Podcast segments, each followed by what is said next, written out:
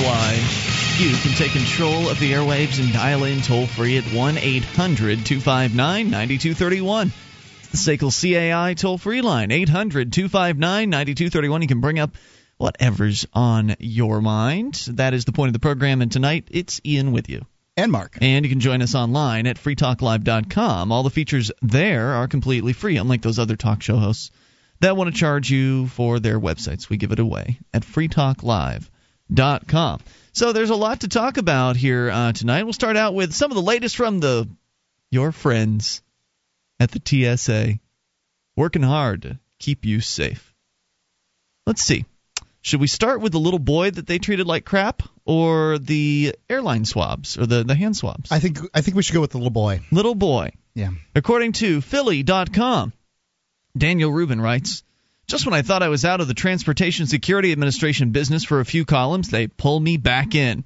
Doesn't seem like we can go two weeks without uh, talking about some No, these TSA absurdities. whoever is running this organization sucks really bad. Well, right. I mean, as though it's not bad enough already to have them essentially forcing every American and everybody from other countries that is coming here to essentially bend over and spread them.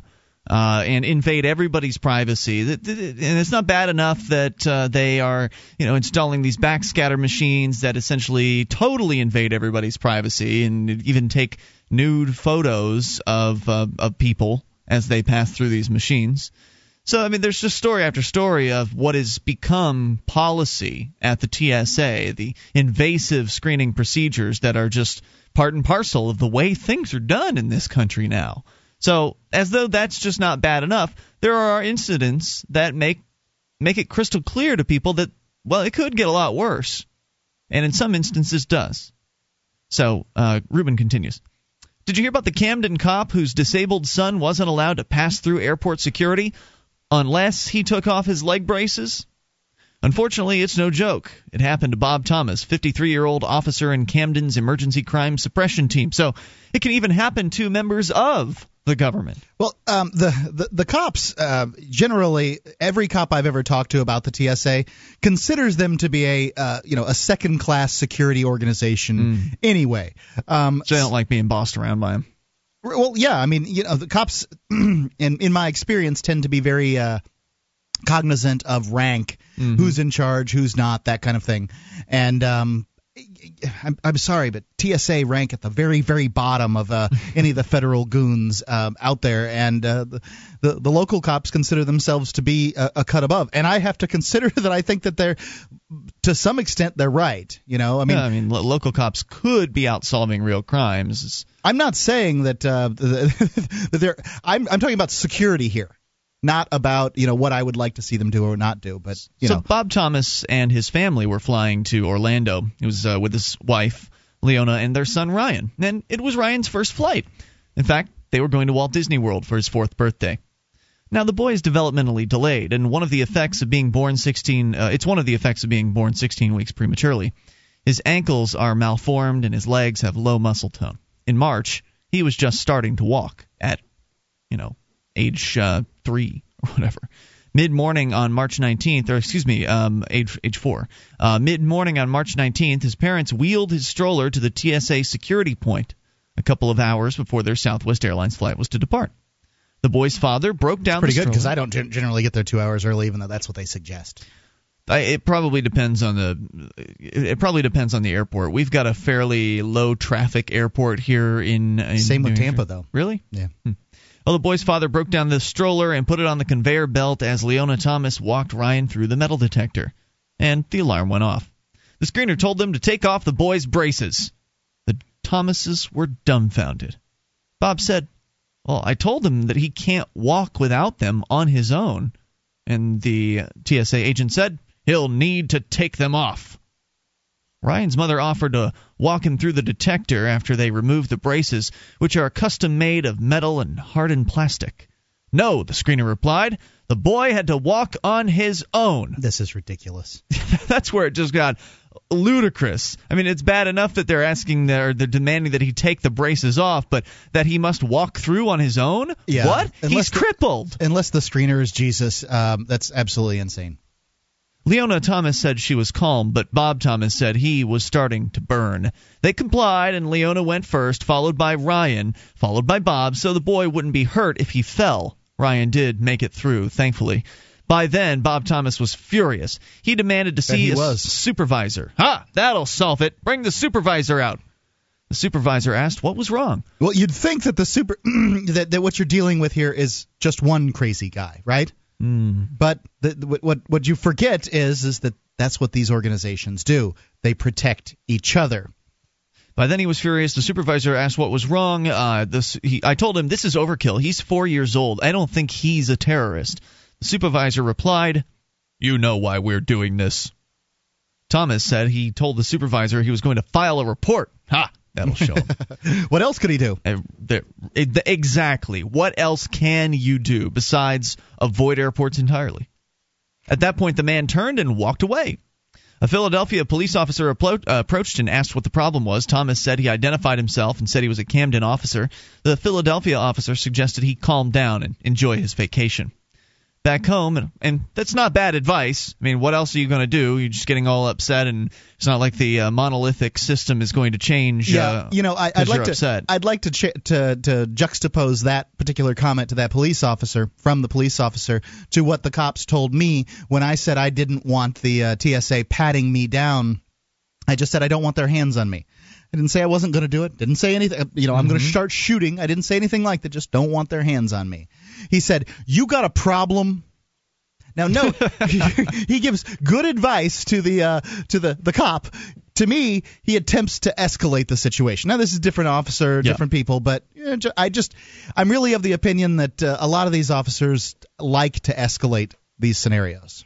So there's a little bit more to the story. Uh, he apparently back back home in Glassboro a week later, Bob Thomas called the airport manager and left her what he calls a terse message.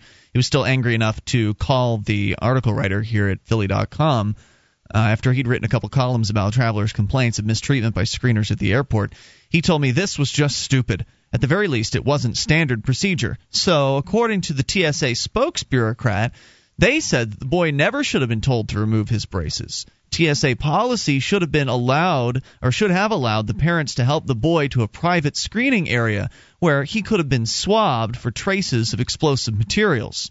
She said she wished Thomas had reported the matter to the TSA immediately, as though they would It- like- act real fast. As if there's a if you've got any problems, give us a call 800 number. They don't. How are you supposed to get that? they have a phone number. They Well, a yeah, phone but how do you know it? You have to go to their website, I guess. Well, how is he going to get to the website? If the screening is And not the, properly and- done, and the sub- supervisor there turned and walked away. yes, he did. He If- didn't say, "Hey, if you've got a problem, call this number." telephone Right. number." These people aren't about customer service, and to and for this woman to act like they are is absolutely disingenuous. She said, if screening is not properly done, we need to go back to that officer and offer retraining so it's corrected. How about firing them? They made a cripple boy, uh, you know, wa- you know, stagger through through the the screening thing with his braces off. Well, yeah, Sam is joining us here from the Obscured Truth Network at obscuredtruth.com. And Sam, you've had a lot of experience with the TSA uh, recently releasing some video your video series on your website or on your YouTube channel uh, that deals with the TSA breaking its own rules. And uh, of course, there are no sh- there's no shortage of incidents that are similar to this where they just do whatever they want regardless of what the rules say and the worst that happens is there's a retraining session Right. uh, I mean, in your case, they clearly were violating their own rules by harassing you for using a video camera within the secured area, which you say is completely within their rules. You looked into it. And of course, there'll be nothing that will likely change about their behavior, right? Why should they change it? Yeah, I mean they they have absolutely no incentive, and uh, I've I've gotten the same kind of behavior out of uh, some of these folks when I used to fly without ID. I've walked up to one security checkpoint because I wouldn't show the guy a credit card or anything with my name on it. He just absolutely refused me, stopped talking to me, told me to go away. I went down to the next gate, got right through with no problems. Hello, arbitrary. exactly. There's a little bit more about the TSA. They're in the news again. This time, they're going to be swabbing your hands randomly. We'll explain in moments. It's Free Talk Live, 800 259 9231. Have you been thinking about starting a website? I'm going to tell you about a great offer from HostGator. HostGator is a worldwide leader for web hosting, and they make it easy to get your own .com domain name. You create your very own website with their free site builder tools and templates. Use the coupon code FTL, that's FTL is in Free Talk Live, and sign up at HostGator.com to receive your first month completely free. Whether you want a personal blog or a complete e-commerce business website, let the experts at HostGator.com host you. This is Free Talk Live, and you can take control of the airwaves by dialing in toll free at 800 259 9231. That's the SACL CAI toll free line. And tonight it's Ian with you. And Sam. And Mark. Join us on our website at freetalklive.com. The features are free, so enjoy those, including our bulletin board system with over 500,000 posts. You'll find serious discussions and complete asininity over at bbs.freetalklive.com.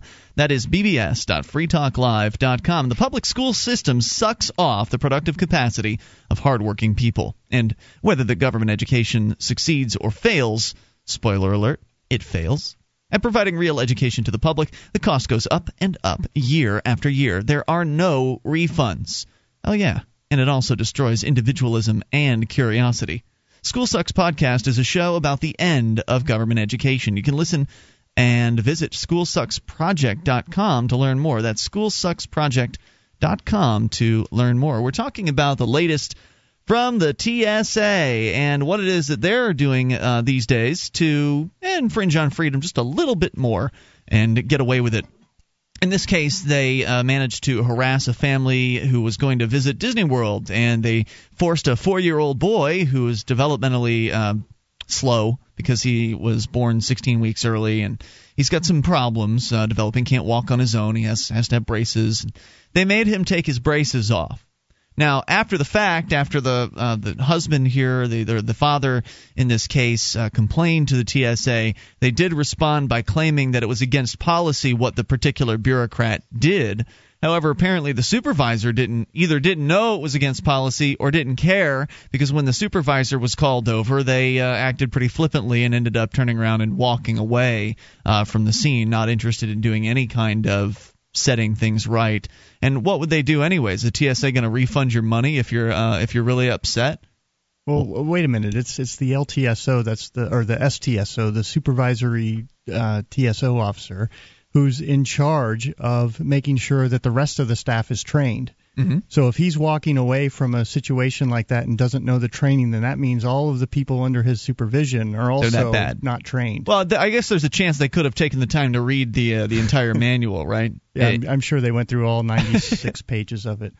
Is that all? Only 96 it's, pages? It's not that bad. Now most of it covers uh, diplomatic pouches, the little magical containers that you can put whatever you want in, and they are not allowed to screen it, and they're just supposed to let it right through the airport. Right. So uh, actually, most of it uh, involves not searching things, yeah. as opposed to searching things. Which, really? which government people are exempt, and you know what to do, and even if they.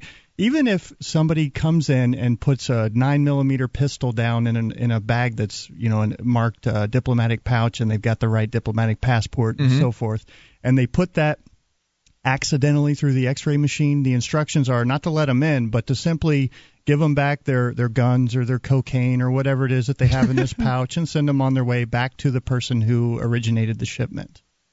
So uh, you know it's it's unbelievable what these guys do. And, and to to think that this is providing security for Americans. You you don't even take your shoes off in Israel, and that, that's a little more dangerous than here, isn't it? That's what isn't the Mossad that's running that? Right, there? right, right. And, and I mean, they're they the are, experts on this stuff. Yeah, right? and one of the former heads of Mossad has come out and said the only thing the the security is designed to do in America is to bother people. Well, there's more. Uh, it works. CNN, they're always coming up with something new to interfere with your freedom and your ability to travel. According to CNN, uh, the list of to the list of instructions you'll hear at airport checkpoints, add this: Put your fa- palms forward, please. The Transportation Security Administration soon will begin randomly swabbing passengers' hands at checkpoints and airport gates to test them for traces of explosives. Previously, screeners swabbed some carry on lug- luggage and other objects as they searched for the needle in the security haystack, components of terrorist bombs, in an endless stream of luggage.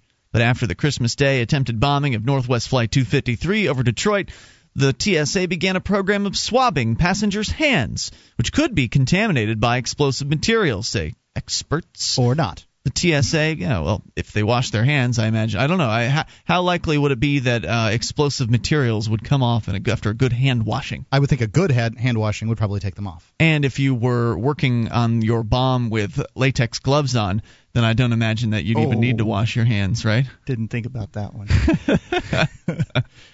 Now, I'm sure that the terrorists never read the news uh, and don't pay any attention to what the TSA security procedures are like, so they would never take any precautions like buying a two cent pair of latex gloves before they do their work. I wonder when the machines are going to start picking up things like THC or cocaine or other Mm-hmm. The things. swabs, when the swabs will yeah, notice so that then stuff. they can swab your hands and see if you've been in contact with any illicit drugs. I hadn't even thought of that. That's a that's a great point. Well, that's another thing. That one of the one of the news articles I referenced was a federal court judge who said it's highly illegal for the TSA to do anything other than search for uh, items that are related to security on the planes, and they're actually giving employees awards who uh, get people busted for credit card fraud or for the having the false ID or for uh, finding drugs. well, if it's illegal for the TSA to uh, search for anything but what was it, terrorist things? Uh, yeah, Bombs and- security related. well, then in that case, would that be why they had the uh, the local boys searching you at the airport? Yes. because when you uh, and this is in your video at obscuredtruth.com when the TSA got spooked by you filming them and decided to harass you over it eventually when the shakedown was really done on you i mean this is the post you were already past the security screening so you'd been screened once uh, when they actually searched through your bags and brought in a dog to sniff them out that was the uh, the the Det- Detroit cops Right. so it's not illegal for them to do that right is that Well, see, here's the thing. I was in a, a flyer talk forum. It's a bunch of frequent flyers, and there's attorneys in there and people who are very uh, well versed in the law. And what they said is that there's eff- effectively no transference. So the TSA can call somebody out and say, "Hey, we think this person is suspicious," but that doesn't give the police any Mm-hmm. Probable cause. cause to come up and search me because they haven't observed anything. so but they did anyway Oh yeah, they didn't even ask. Uh, you know, hey, we own you. You know, Right. you're ours.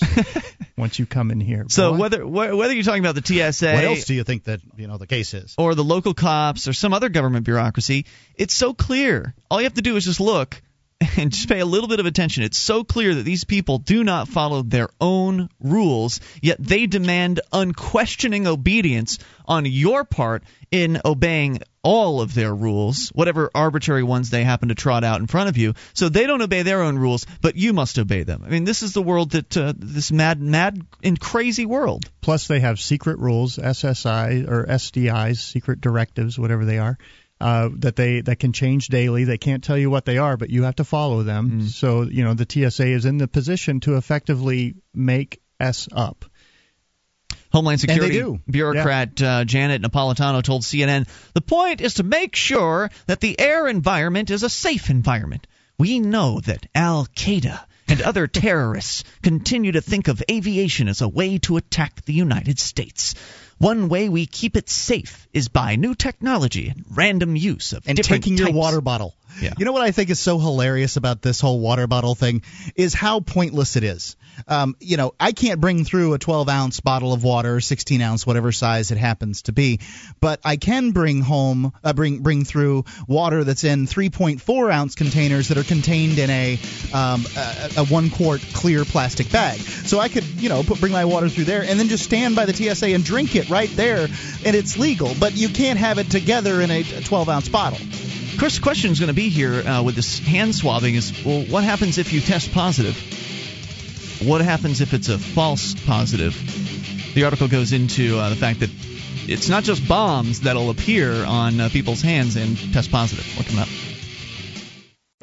This Your Family Today tip is brought to you by Libby's 100% Pure Pumpkin. Learn how to give everyday recipes a nutritional boost with the power of pumpkin at verybestbaking.com. When choosing fruits and vegetables, orange or yellow are your best bets. Vegetables like butternut squash, pumpkin, or yellow peppers are rich in nutrients that are linked with lower risks of certain cancers and heart disease. On the fruit side, cantaloupe, bananas, and oranges offer the same benefits, plus one more. Kids love them. For more tips like these, visit us at parenthood.com slash yourfamilytoday.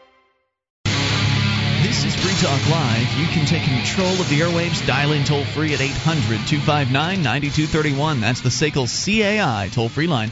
1 800 259 9231. Tonight, it's Ian with you. And Sam. And Mark. And you can join us online at freetalklive.com. We give you the features for free, and those include our uh, archives. We've got a whole bunch of them. In fact, going all the way back to the beginning of 2009 over at archives.freetalklive.com. You can in fact, down the line, we plan on putting up more than uh, 2009, just going back as far as we possibly can to I think sometime in 2006.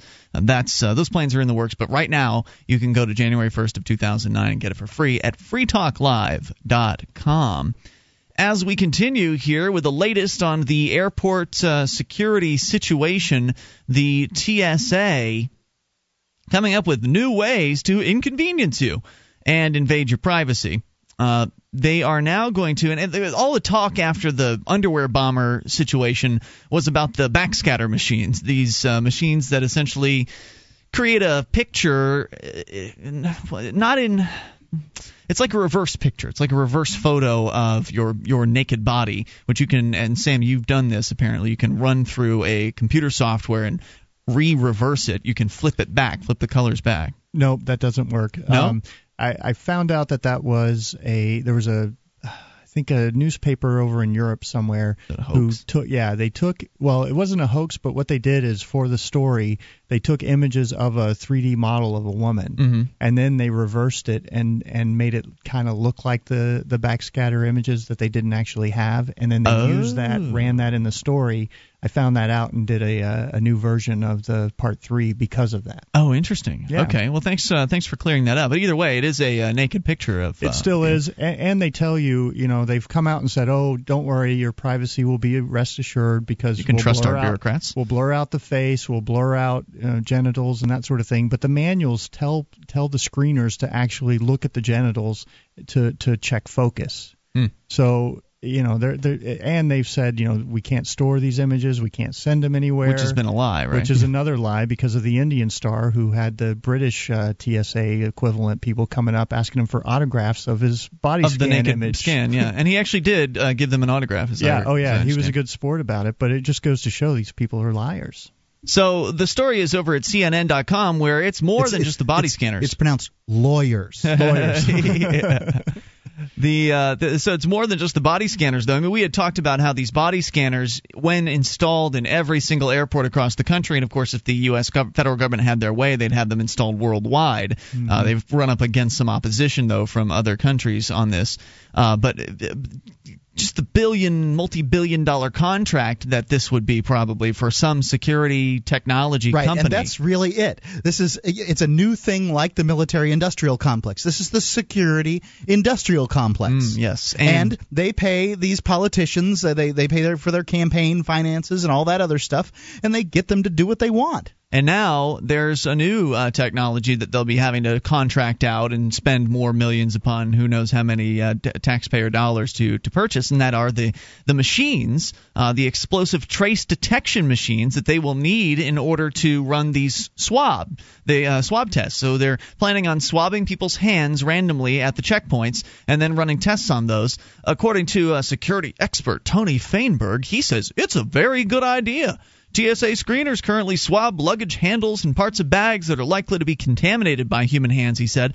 And swabbing a person's hands increases the chances of finding explosive materials. Looking at the hands mean you'll probably get a better dose, he said. Under the new protocols, tests will be conducted at various locations, including in checkpoint lines, during the screening process, and at gates. So here's more evidence that they're expanding out beyond. You had seen them doing the checkpoint at the gates, uh, Sam. That's what you were initially recording Right. when you uh, got harassed by the TSA. So apparently they're going to hit you while you're just waiting in line as well. Yeah, that's what I just heard out of there. I'm shocked by that because in their manual it says you don't start screening until you put your bag down on the X-ray, and Not you're free anymore. to leave up till that time. So they've just ratcheted up the police state. Yep, that's right. So now three different opportunities for uh, for them to screen you within the uh, within the airport situation. The TSA has more than 7,000 explosive trace detection machines and has purchased how many damned airports are there? are there that many airports in the United States? 7,000 of them? Well, there's, some of them are gigantic. I imagine they're going to need more than one per airport, but still, it seems like a lot. Anyway, uh, they purchased 400 additional units now with the $16 million they received in federal stimulus money. The president's fiscal budget for 2011 calls for $60 million to purchase approximately 800 portable ETD machines. So basically, they'll be giving these to uh, different teams of TSA agents who are milling about, uh, taking you aside at any random point uh, that you might be at the in the TSA process, for the most part. They said the tests will not significantly increase wait times at airport checkpoints, so don't worry, folks. Don't worry. Nothing to be concerned with here.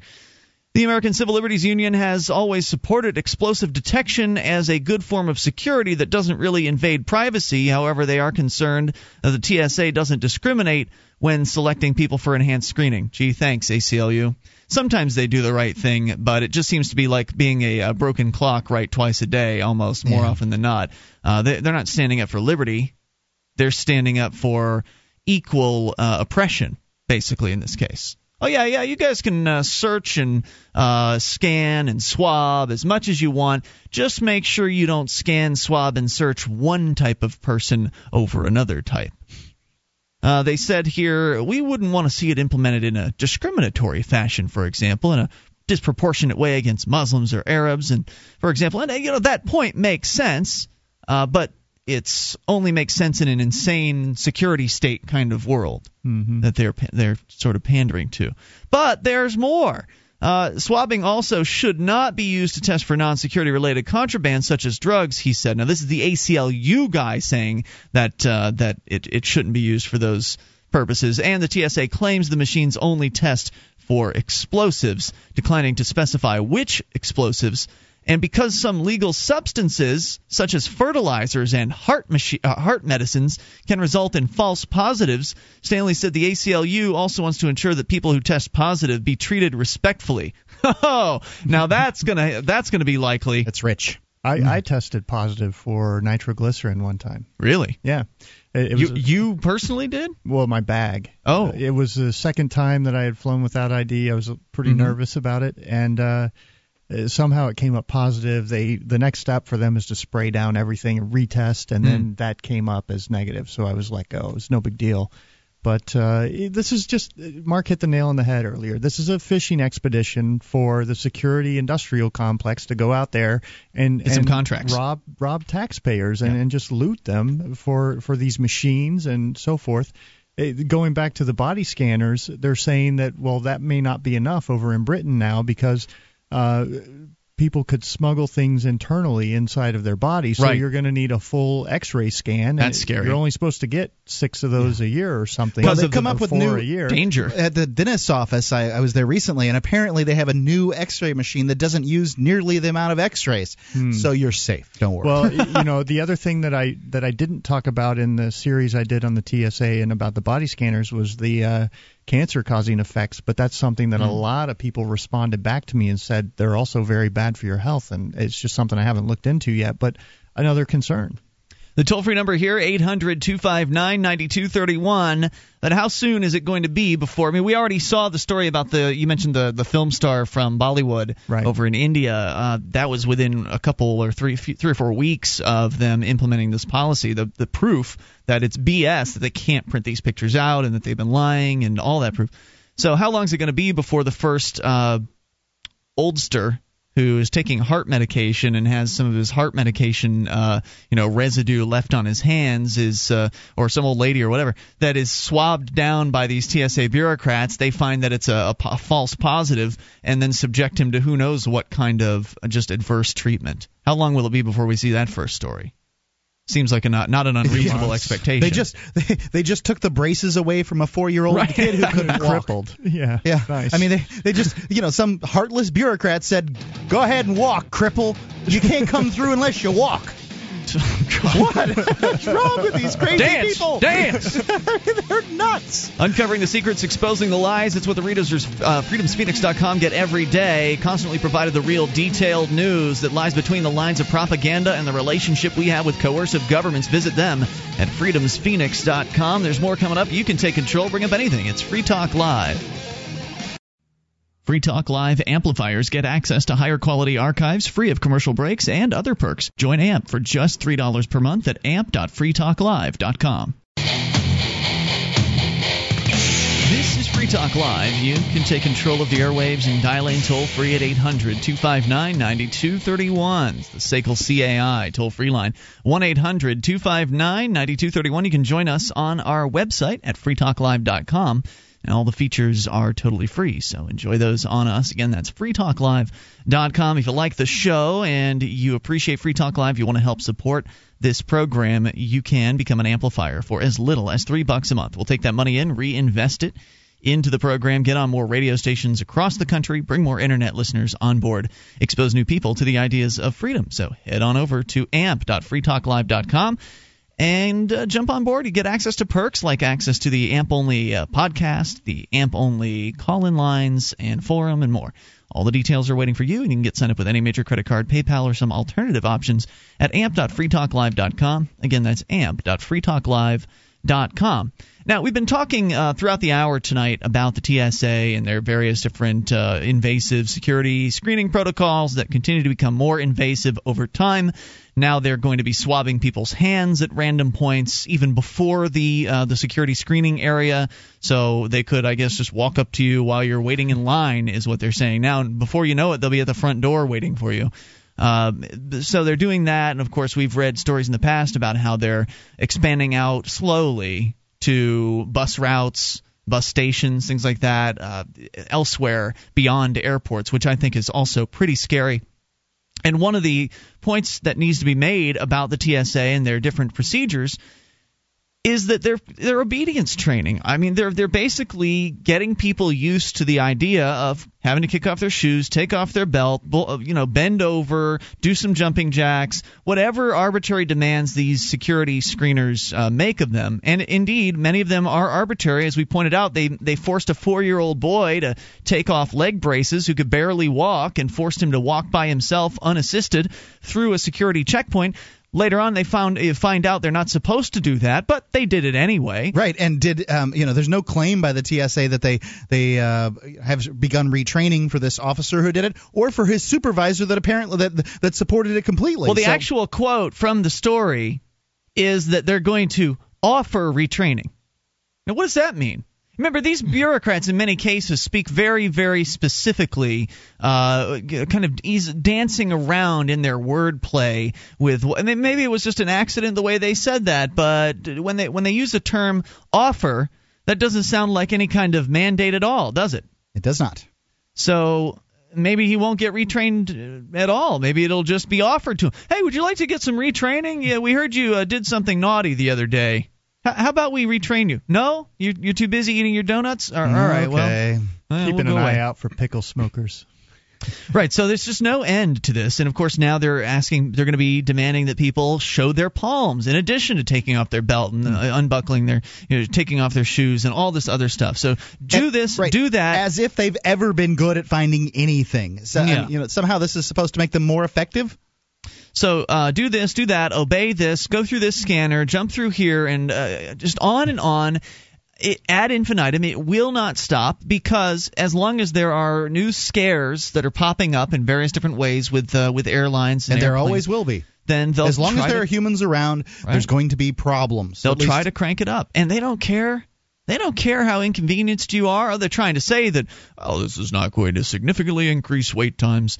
They don't care if they do, because it's not the end of the world for the TSA when flight, uh, when air travel drops 20%, as it has done.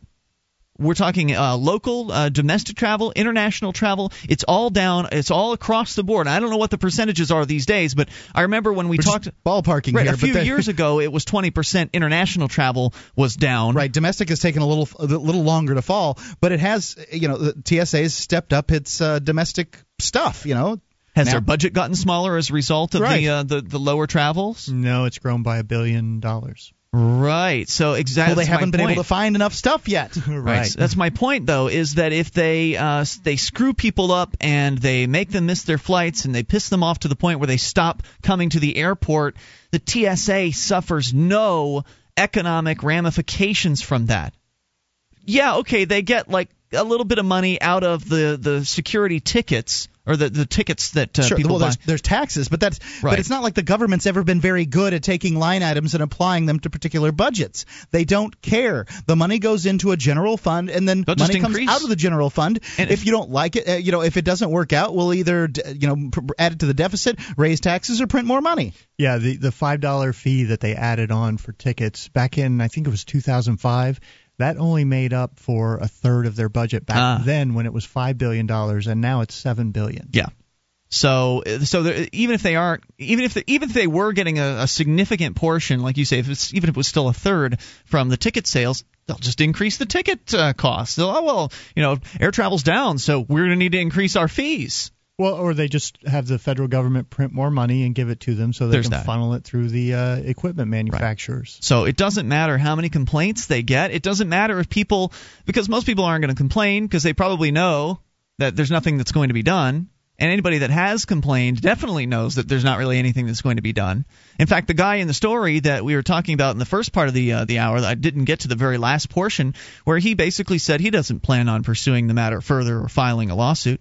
So most people realize that there's not much they can do about this leviathan, this behemoth, monopolistic organization uh, known as the TSA, except just bow down, shut up, and uh, and go through with the procedures. There are very, very few people out there that are of the, uh, you know, the, the I guess the, the courage level of you, Sam, to even challenge some level of these procedures. Obviously, we all have to, if we're going to fly, we all have to bow down to a certain uh, to a certain extent in order to get on that plane, and they know it. Mm-hmm. And there's there's something insidious about that. There's something that is very dangerous to human dignity and uh, and that I think is very destructive to the human spirit.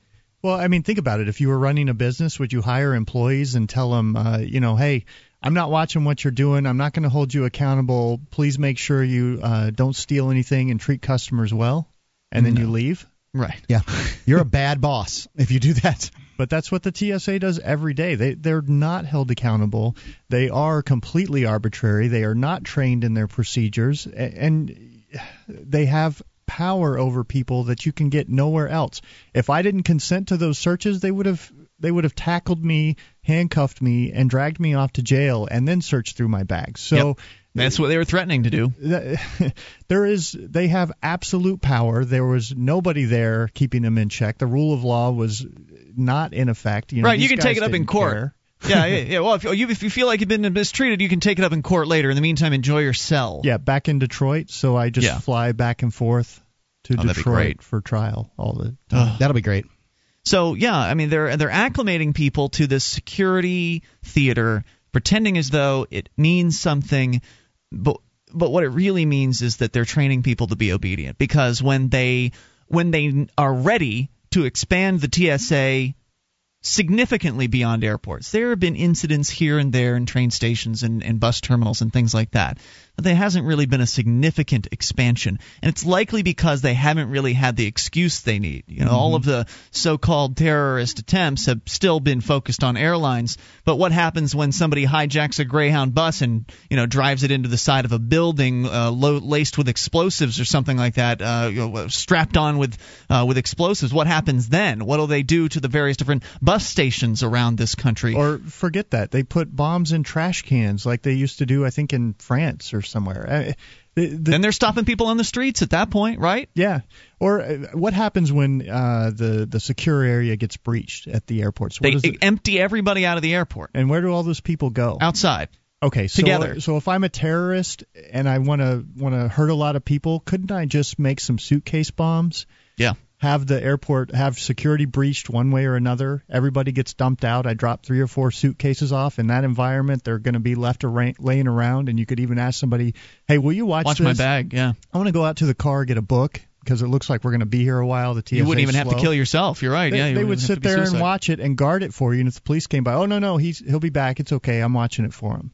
So you you could inflict massive casualties, and the TSA would be the cause of that. They're not. Th- this is not security, folks. Exactly right. As right, the suggestion would be that oh well, they would some reason have a hard on for taking down an airplane. No, no, they want to cause terror, right? They Right. want to kill innocent people, and so they, They would be very to like successful at airplanes, that. though. they would But- be very successful at, uh, at at at what you're talking about. And there. look at the scanners. What do they do? What are the pictures of when when you see people in the scanners? The the Yeah. industry ones, their hands are out and down to their sides. The TSA gets a hold of it, and then you put your hands up. Mhm. The international sign for "I surrender." You're guilty. We own you. You know, we've got guns here, and you're going to do what we say. No, it's absolutely insidious. Your thoughts, if you want to share them, 800 259 9231. Of course, one might suggest a solution to this problem would be, besides avoiding airports, because they are going to expand out eventually, I, I would predict. Uh, one would say a solution would be secession. But what does the man, what do one of the uh, men in robes in Washington D.C. have to say about it? Well, I, you can probably guess, but we'll share his actual words here in a few moments. 800 259 9231. Bring up anything. This is Free Talk Live.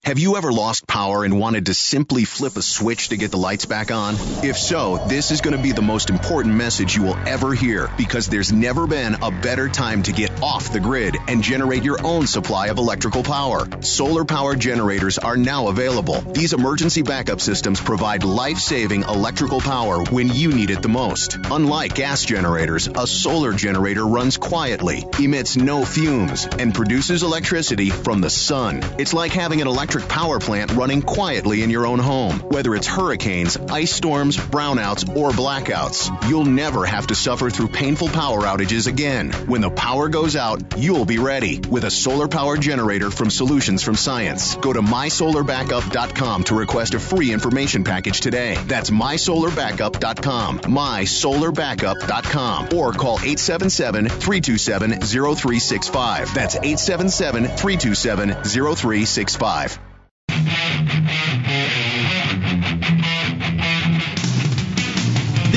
Talk Live. We are launching into the second hour of the program. You are invited to take control of the airwaves, dialing toll free at 800 259 9231. That's the SACL CAI toll free line. 1 800 259 9231. Tonight it's Ian with you. And Sam, And Mark. Join us online at freetalklive.com. We give you all the features on the site for free, so enjoy those on us. Again, that's freetalklive.com. Well, as the uh, size and scope and intrusiveness and expense of the, the state, the government, continues to increase, as it has as long as I've been alive, as it has as long as it's been around, apparently.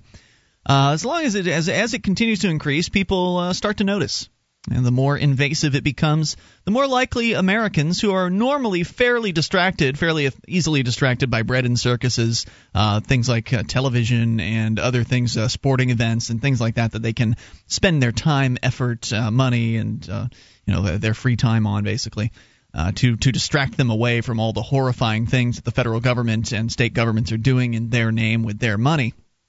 As they continue to do more horrifying things and more stupid things, and it's inevitable that more attention will be brought to them. That inevitably that people that would like to have avoided knowing what was going on will come across the truth, will come across, you know, the police state Truth is annoying. in a way that they can't ignore anymore. Whether it's them seeing a friend of theirs uh, being harassed, having their four-year-old son uh, having his forced to take his braces off in the airport, or whatever the event is, there will be something that touches them likely personally. The more intrusive the state becomes, the more likely those things are to occur. And when the state comes in and touches your life, it's never in a good way. Generally Uh, not. Yeah, so uh, so this is kind of a this is one of the uh, the natural side effects, if you will, the unintended consequences of the rise of the security state and the police state is that people are going to wake up. People are going to start paying attention, and inevitably they're going to ask themselves, "Wow, what, what do we do about this?" Because it's pretty easy to figure out what's wrong. Once you're presented with what's wrong, it's pretty simple to say, well, the government people are doing that. That's that's not right. They shouldn't be treating that old lady like that. They shouldn't be pulling those people over and, and harassing them for whatever. You know, they shouldn't be doing that. So it's easy to say this is wrong, this is bad, we don't like it. But people don't know what to do beyond that. The guy in the airport that we talked about in the first hour, who had his son, four-year-old son, uh, forced to remove his braces, he couldn't really walk. Uh, th- this guy didn't know what to do. He called the supervisor. Supervisor basically scoffed at him, walked away. Uh, the head bureaucrat of the TSA said they weren't supposed to do that, and we'll have a talking to with them. Yeah, the, the TSA spokesperson. But he didn't really feel like bringing a lawsuit because he understands that well he'd probably have to spend a whole lot of money in order to uh, to bring a suit, and uh, you know after the the day is done, how much money is he going to get out of them? My And- son's been harassed and uh, and, and and humiliated and and uh, you know treated like garbage already. So Right. what am I going to do about that?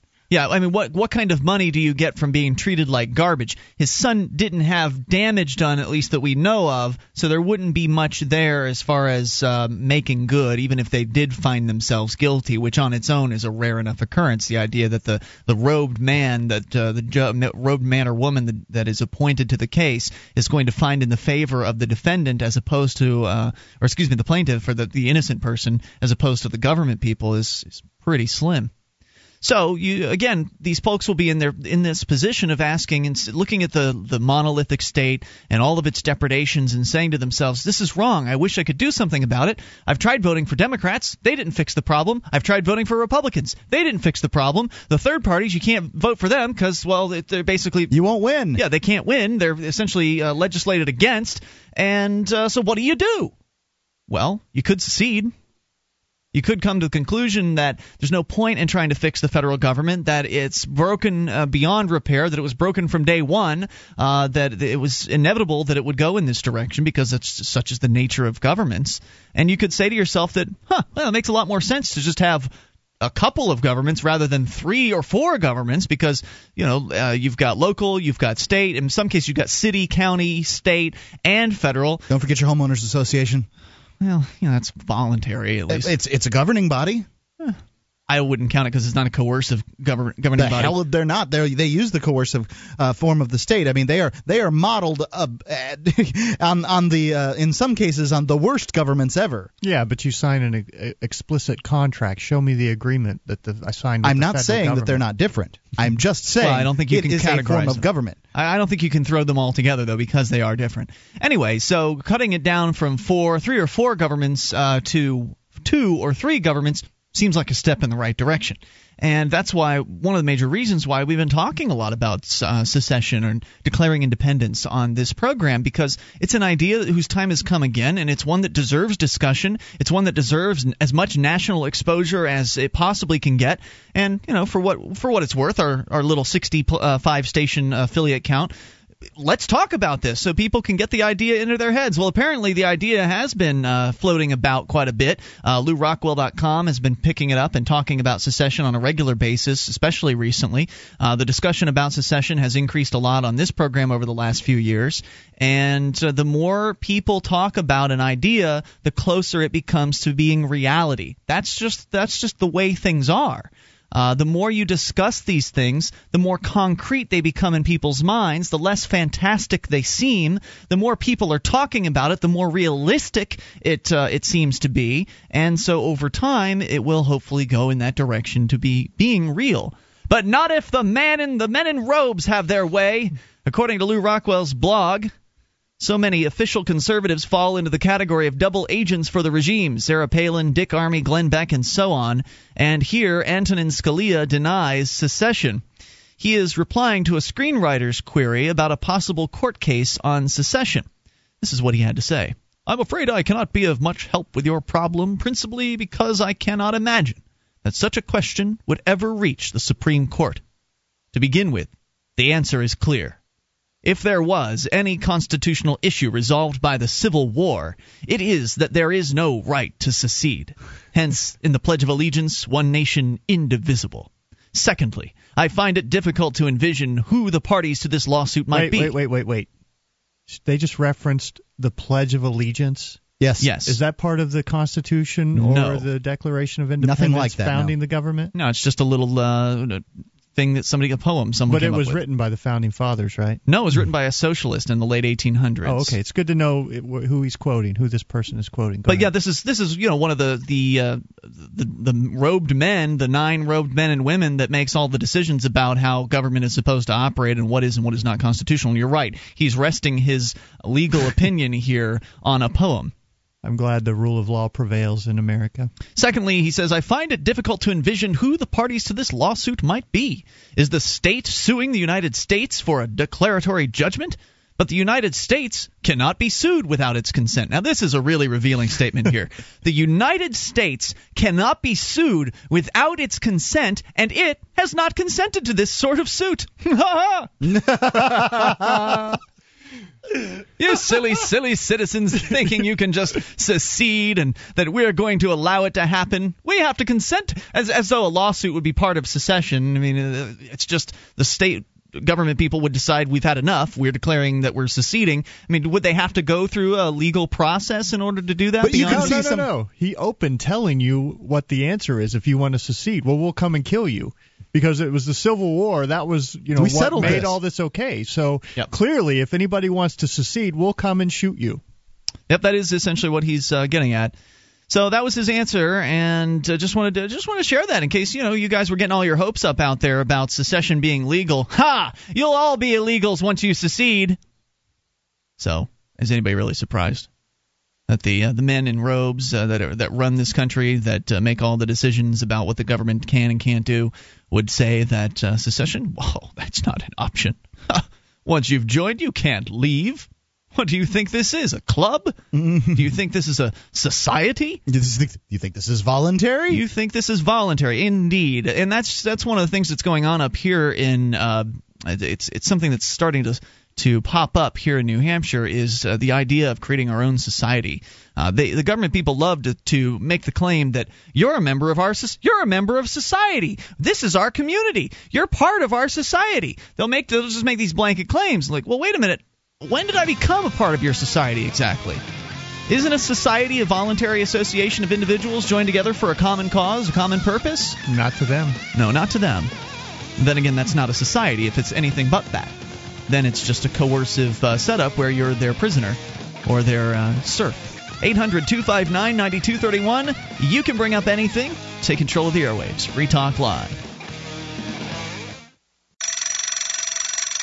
It's time. Wake up. This is just in case you care, and yeah, I'm talking to you. That's my booklet of truth for the people of America and the wake up call for action to save our freedom. Get a copy for you and your friends at yeahimtalkingtoyou.com and get involved with saving our country. That's YA, if you want to be part of the solution. Otherwise, just go back to sleep. You'll adjust to enslavement.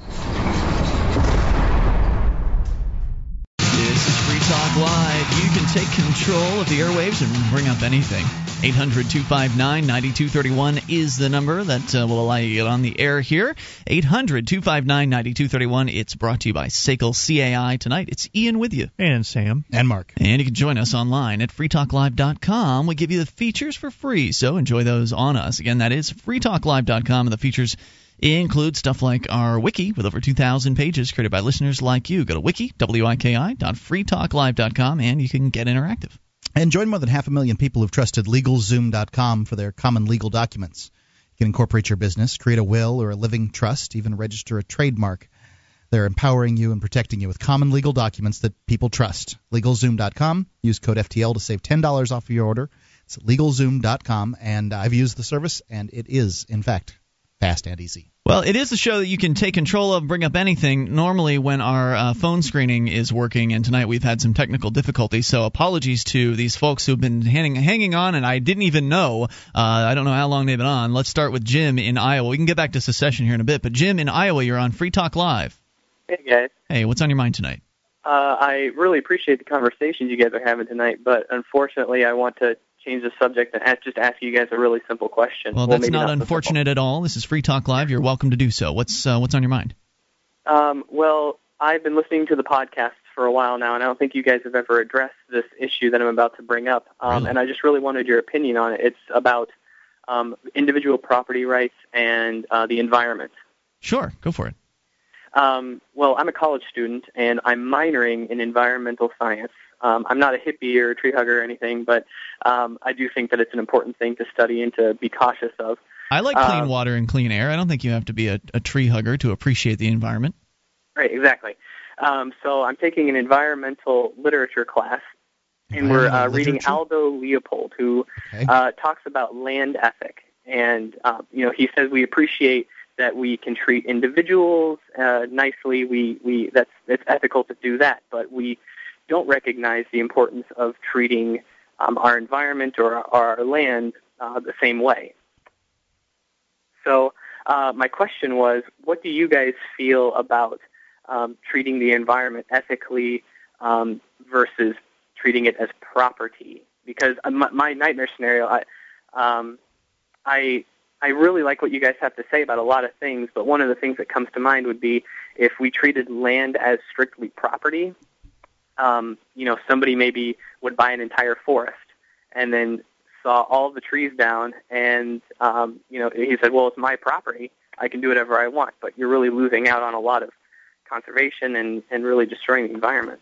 Well, I don't know about ins- destroying the environment. I mean, my family owns a uh, tree farm, and that's one of the things that we do. You know, you have it clear cut because it's uh, it's easier to you, you get the economies of scale basically. So, but if we were to just clear cut our land and then afterwards there's all kinds of work. We had to get bulldozers in to burn the piles of all the brush because they strip all the branches off and just take the the trunks of the trees. Um, so it's a it's a major major cleanup effort and uh, then you have to pay uh, tens of thousands of dollars if you've got hundreds of acres to have the forestry service or somebody else come in and replant all of the uh, the pine trees and so forth. So say somebody buys land now, if it's got timber on it, they're going to pay uh, at least a thousand dollars an acre, if not you know twice or two or three times that. Uh, once they've clear cut it, what do you think they're going to get for that land? Well, I guess it depends on what you want to do with it, but I guess that's looking at it on a micro scale. My my bigger question was, you know, should people have a, an inherent right to do whatever they want to the land, or should we, with our with the the movement of freedom, recognize that you know we're not controlling the land; it's not property; it's something that we need to get resources from and use but in a responsible way, well, and it's not really ours. Just, I think that um, the one thing that you have to consider is that land uh, that that you're responsible for. You can do what you want with your land, but you're responsible for what that land has to do to other people. And land is, although separate, it is also the same, and that makes it unlike so many other types of property out there. Um, if you're talking about holding in, you know, uh, us having gold coins, my gold coins don't affect your gold coins, but my land, if you're my next door neighbor, or even down the downstream, or, or you know, share the aquifer, it does affect your land. Well, wait a minute, Mark. Those gold coins came out of the ground of somebody's land, mm. so that's what I want to get to here. Is can you define for me what you mean by ethical? I mean, what what what would be an act that, or a couple of acts that you would consider unethical that one could do to one's own property? And let's exclude pollution. Let's ex- exclude the obvious. Well, this is going to you know cause a problem on Mark's nearby property, and Mark doesn't like that. So just something that you could uh, you could only do on your property to your property. What would you consider unethical? Uh, I guess going back to the previous example, uh, buying an entire forest and just cutting it down because it's my land and I can do what I want. And you would be just cutting it down and doing nothing with it? Is that the idea? Uh, you potentially could be using it for your own for your own whatever, but well, because as Sam was pointing out here a moment ago, your family owns a tree farm. Now, the right. operative word there is tree farm. Most of the people that are going through the process of cutting down trees are also going through the process of planting some new ones, so they can cut those down later. Right. Uh, and they have different cycles. Uh, they, you know, they're planting yearly, cutting down yearly, however often, every six months. I don't know what their cycle is, but 20 years. It's every 20 years. So I think that you can only harvest pines. once every 20 These years. are pine trees, yeah, yeah every 20 years. Okay, well, I, w- I would think if you wanted to harvest trees on a regular basis, you'd have some growing one year and then harvesting that. And no, then... because you know they they bring out such massive equipment, and uh, they have to they built bridges over the creeks to get at some of the backlots and mm. so forth. It's a major. So they just effort. have enough land that they can do it in, yeah, in well, 20 year inter- They might they might do. Um, Are they staggered though yearly? Though I mean, like, can you can you? We did all of ours at once because hmm. you know we have about 200 acres, and actually to, to the caller's point uh, my grandfather, this land has been in the family for uh, almost 200 years, and uh, my my aunt owns about 30 or 40 acres down the middle of the property, mm. and she didn't want all the trees to be gone. So, despite the fact that these trees haven't been harvested for 30 years, and they get a certain beetle that eats at the tree trunk, and they end up freezing and falling down, and it, you know you can pretty much throw away a hundred dollar bill on each one of those trees that falls down. She decided not to have hers harvested, so we have this one strip down the middle of the of the farm that has all of these old 125 foot tall pine trees, whereas all the newer ones are growing up around it, just because she didn't want the land to look ugly. And, and that is certainly going to be the case. There are a lot of people that care about uh, Right. their uh, the trees and the environment that uh, would absolutely buy plots of land and keep them pristine.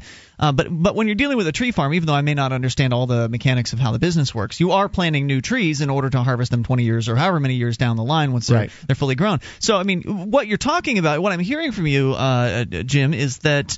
The, you're you're talking about like some mad Bill Gates who I mean this is usually what it comes to the objections uh, to the free market come down to is the absurd uh, the uh, you know this madman Bill Gates who's got billions of dollars to just throw away on buying property and clear cutting it without planting another tree is that kind of what you're talking about No, no. Um, to to your point, I understand that you can do a tree farm. Um, with my with my studies that I do with environmental with my environmental minor, I learned that when you're cutting down old forests that are hundreds, maybe thousands of years old, and you're and you're using that property to now do a tree farm that you reharvest every decade or every two decades or whatever, you, you're you're not just saving the trees. You're you're also trying to preserve the, the habitat and the creatures that are there.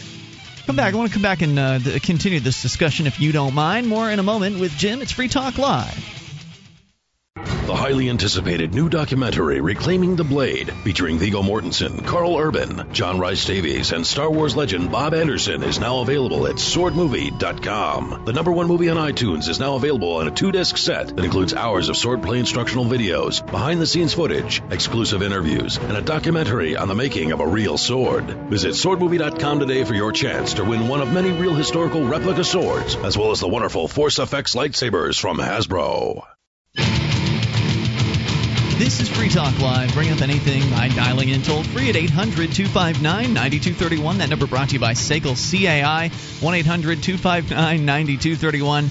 Uh, you can take control of the airwaves and join us on our website. You can go to the Shrine of Female Listeners by going to shrine.freetalklive.com. You'll see the dozens of ladies that have taken the time to send us their validated photo or video uh, showing they are indeed listeners of the program. Go to shrine.freetalklive.com. See it for yourself. And if you hate to make extra trips back to the car to carry in more grocery bags, you can do it in one trip, most likely, if you've got the Totasak, uh, like I do and Mark does. Totasak.com is where you can go to get yourself a family pack, T O T A S A K.com. And uh, you'll find out that they can carry more than you can, a lot more. In fact, it's a nice little handle made of 100% recycled materials right here in the United States, designed to simplify all kinds of carrying tasks. For me, it's one trip. I'm back in with the groceries. It is, uh, it's great. Totasak.com, T O T A S A K.com. Mark, do we have a giveaway, a Totasak giveaway to do this week? Sure. I think we do. Maybe we'll do that tonight. So stay tuned for your opportunity to win a two pack of the Totasak. As we continue here, I believe Jim is still with us in Iowa. Jim, are you there, sir? Yes, I am. Okay, now you've been talking about uh, you're studying in the uh, environmental, uh, you're doing environmental studies at, uh, at college, and you're minoring in that. Uh, what was it? Environmental what exactly? Environmental studies. Yep. Okay, environmental studies, and you're calling in with what I consider to be a you know, pretty good question about the idea that in a, uh true free market uh, kind of world, that essentially people would have true property rights, meaning that they could do whatever they wanted to on their property. And your question has been, well, what about people that would do things unethical uh, to their property? And I asked, well, what do you mean by unethical? What what would you consider unethical? And you gave as example the idea that somebody could, for instance, purchase an old growth forest and uh, cut it down. And I said, well, you know, most people don't just cut down forests uh, for trees. They usually plant new trees. And you po- pointed out right before we went to break that, well, that's different because an old growth forest isn't the same as a new growth forest. Is that right Mhm. so far? Right. Right. So um, I, I think that you, you have brought up a, an issue that's very important when talking about uh, liberty. There, you know, absolutely. Uh, a lot of these things are easy, and I think the environment isn't the easiest one for people to understand. But um, you're talking about old growth forests. Okay, so old growth forests are tremendously important to people, right, Jim? Right. I mean, there's a lot of people out there that care about old, old growth forests. I know what you're trying to do. it's simple though. That's that's because it's very simple. Now, the, if those Right. people's attention could be focused away from using the violent apparatus of the government to ineffectually uh, protect these old growth forests, because it's not it's not effective. The fact is, old growth forests are cut down all the time in the United States, and this is supposedly the best government in the world, right? Right.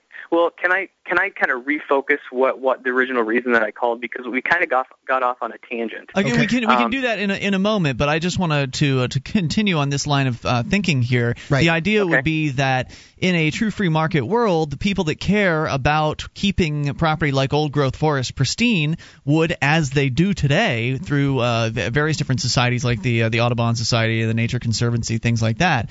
Uh, they would purchase large swaths of this land and essentially just sit on it, keep it pristine, and uh, and do exactly what it is that uh, I think people that care about the environment would want to see done to it. And in the absence of government, there would be no property taxes that they would have to raise year after year to hold on to this land. It would be much easier to keep it to keep property stored away and and just pass it down through generations through your family. Okay, so go ahead with your uh, jumping back to whatever you wanted to. Go ahead. So, okay, well, this all kind of boils down into one big question, which is just a huge monstrosity of something to tackle. It, lots of major religions throughout the world and people's mentality see nature as something that is here for us. Like this stuff is used is here for our disposal, our use, hmm. versus the other type of mentality of no, we are just part of nature. This is what I personally believe. We are just part of nature, and we just happen to use it as a resource. So, so how do we treat that, and how, as a free society, should we use that as a lens? Which which which paradigm do we use to think about nature and freedom and property rights? The answer is either one of them, and uh, it's the person who owns that land who gets to decide. Uh, because some people will choose to treat part of nature, the part that they have control of, um, they will try to, they will tr- tr- treat it as Mother Gaia, who who provides for us all. The other people will cut down their trees, um, you know, or or or the, you know, I mean, there are currently a lot of trees cut down, right? But um, do you think that humans having a place to live is any less um, you know, valid than other critters having places to live? No, absolutely not. No. Right. And what what I heard from you there was just essentially a rephrasing of the same idea. I mean, you said on one that's at least what it sounded like to me. On one hand, there are people that believe that nature is here for us, and then on the other hand, there are people that uh, believe that we're here with nature and that we use it for uh, you know our, our purposes. I mean, the, uh, what's the real difference there? It's just the kind of the way it's phrased, right? it's I guess how we see ourselves in it. Is it something that we have an obligation to take care of as well and to treat with respect, or is it just there for us to do whatever we want with? Well, who's us? Yeah, that's where that's the problem, and that's why Mark's I think answer is the best on this because it's utopian to believe that you'll ever be able to convince all of the world to change their views on Unless you just want to is. shoot them. I mean, there are there is the possibility of, of raising your army of greenies, um, uh, you know, to, to, to get forth with uh, I guess sharpened sticks because they wouldn't want to use anything as uh, invasive to the environment as gunpowder, and uh, you know, hunt down the, the, the, the exploiters, the oil company people, and, and, and, and slaughter them. No, I do recognize the importance of the individual choice and not telling other people how they should treat their property and their environment. I just I just think it's important to emphasize that there's only so much of it here and if if we treat it as whatever we want to do, if we treat it as however we want, that potentially could be a problem. This is an interesting point. The uh, there's only so much of it here uh, concept. This kind of a lack mentality. The idea that uh, well, there's only so much of uh, oil, or only so much water, and there's only so much this and that, and so eventually we're going to run out. And you know, I suppose there's a slight possibility that that could happen. Um, however, one of the things about uh, man is that we manage to keep coming up with new ways to use new resources that uh, that we've discovered. For instance, uh, oil used to be considered a nuisance. Uh, it used to be considered a uh, pollutant to farmland, and that was prior to uh, anybody understanding what it was and how many different wonderful things could be created from it. And once, of course, people started to figure that out, then oil went from being a nuisance into being black gold, uh, and people would rejoice and, in fact, hunt it. You know, rejoice if they found it, and indeed spend uh, their lives hunting it out. Uh, that that kind of thing. So I, I, I like the way you're coming from, at least on this, to where you don't want to force your particular viewpoint on other people, and I think that's the best way to approach it is to approach this as a persuasive uh, situation where you see people doing things differently than you might want to see done, and you use your persuasive tactics, or in some cases, just your wealth and other people's wealth to simply prevent them uh, from doing it, like by buying up all the uh, the old growth Yep. forests that uh, that exist and, And protecting them. I'd love to make the example here, if I could, of the stop smoking campaigns. Um, now, I, admittedly, the government has put money towards these stop smoking campaigns, but I want you to think us think about how effective these things have been over time. Fewer kids are starting to smoke. The the smoking population is diminishing here in the United States. It's going away, uh, and and it's basically due to advertising that has shifted the mentality of people. So it is possible to use uh, you know the the current system and persuasion to get what you want, and you don't have to use the coercive apparatus and in the inefficient apparatus of the government. Just ask the people that, that fought so hard to get uh, the Alaskan National Wildlife Re, uh, Right. you know Reserve. And it's uh, not like he's it's not like. Jim is calling for he's not calling for No, that. You're just I'm just- pointing that out. I'm just pointing out that, that many people on the, the environmental side would would they want the government to do X. because there's not they're not using their creative juices. They're not thinking of uh, of other ways that these things can be accomplished through persuasion, through the marketplace, and it's really because they've been trained to use the government. Like we've talked about, School Sucks podcast. Of course, we'll talk about this. The idea that uh, the government has trained us all to uh, believe that it's the system that we have to implement our good ideas through, that we have to force our good ideas uh, upon other other people. And of course, to me, the hallmark of a bad idea is that you have to force other people to uh, to get on board with it. So, have we addressed your uh, concerns? Yeah, that was great. I just wanted to hear it from a lens of freedom. So I appreciate your opinion and thank you very much. Hey, thank you for the call. I appreciate the uh, the question. Always appreciate the big questions on this program. It's uh, it's it's helpful. People need to hear this stuff. 800-259-9231. But speaking of forests, there's a, just a brief point I want to make about New Hampshire because apparently it used to be barren. It's Free Talk Live. This program is brought to you by FreeKeene.com. FreeKeene.com features audio, video, and blogs chronicling the transition to a voluntary society. FreeKeene.com also has comments and discussion forums so you can be heard. FreeKeene.com.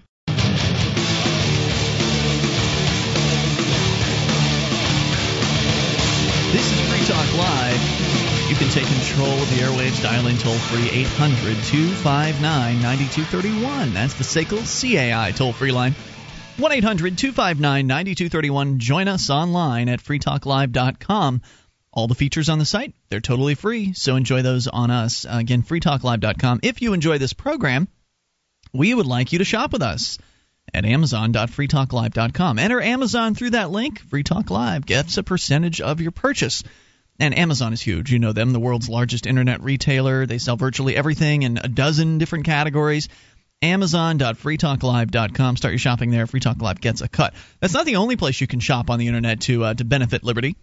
You can also shop at newegg.freetalklive.com. Now, when you shop there, and that's a great place to go if you need to get computer parts. They also sell a bunch of electronic devices. Uh, if you shop at newegg.freetalklive.com, then a percentage or two, that's the maximum they'll give. Amazon gives a, bi- a bigger percentage, but a percentage or two of the Newegg purchases will go to CD Evolution, the Civil Disobedience Evolution Fund.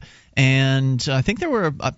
I got let's see, I think there were over seven hundred dollars that were generated that way that went to CD Evolution last year, which is great. I mean that's fantastic. So people are, are using that link, even though we don't really even promote it that often. And although I think that we might be talking more about CD Evolution as time goes on, which will give us the opportunity to mention it uh, more often on this program. But just go to newegg.freetalklive.com and remember that a percentage of your purchase there is going to CD Evolution Fund to help out people that have been doing civil disobedience in various different ways. In fact, there's some pretty exciting things that's going on with the CD Evolution Fund, and uh, the three of us on this show tonight are three fifths of the uh, the board of the CD Evolution Fund as well. So we're very excited that we're bringing on Bradley Jardis, as we mentioned. In fact, I think uh, Brad is going to be in town next week. And I believe we're going to have him on this program to sit in here on a Tuesday night with us and co-host the show. So that'll be fun.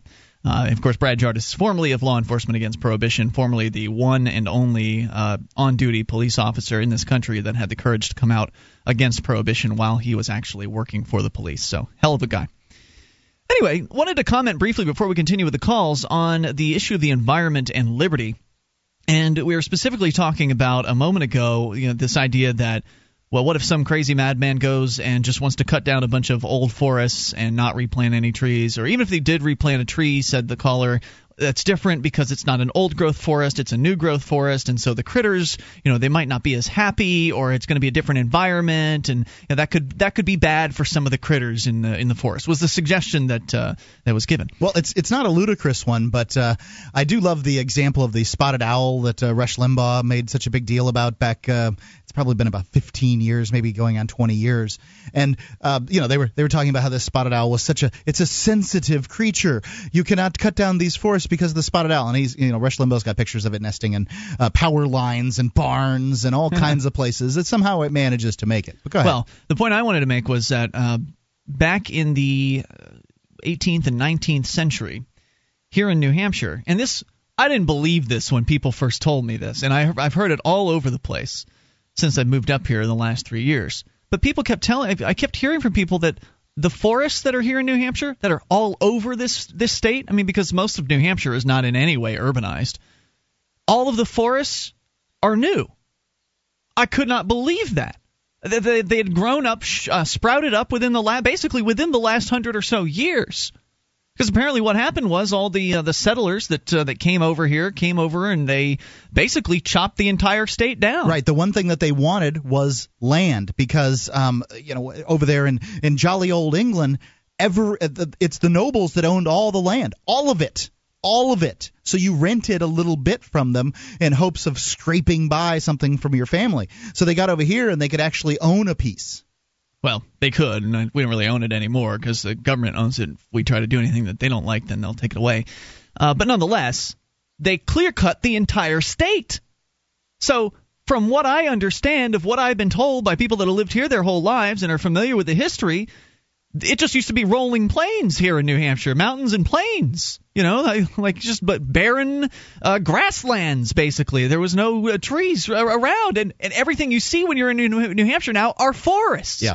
They call it a beautiful state. What they mean by that is there's a lot of nature and it's wonderful to see. There are moose, there are uh, bears, there are a variety of you know there are deer, there are chipmunks. I mean, there are beasts all over the place in New Hampshire. So clearly, even though the entire state at one point was apparently completely barren of trees, the little critters still found a way.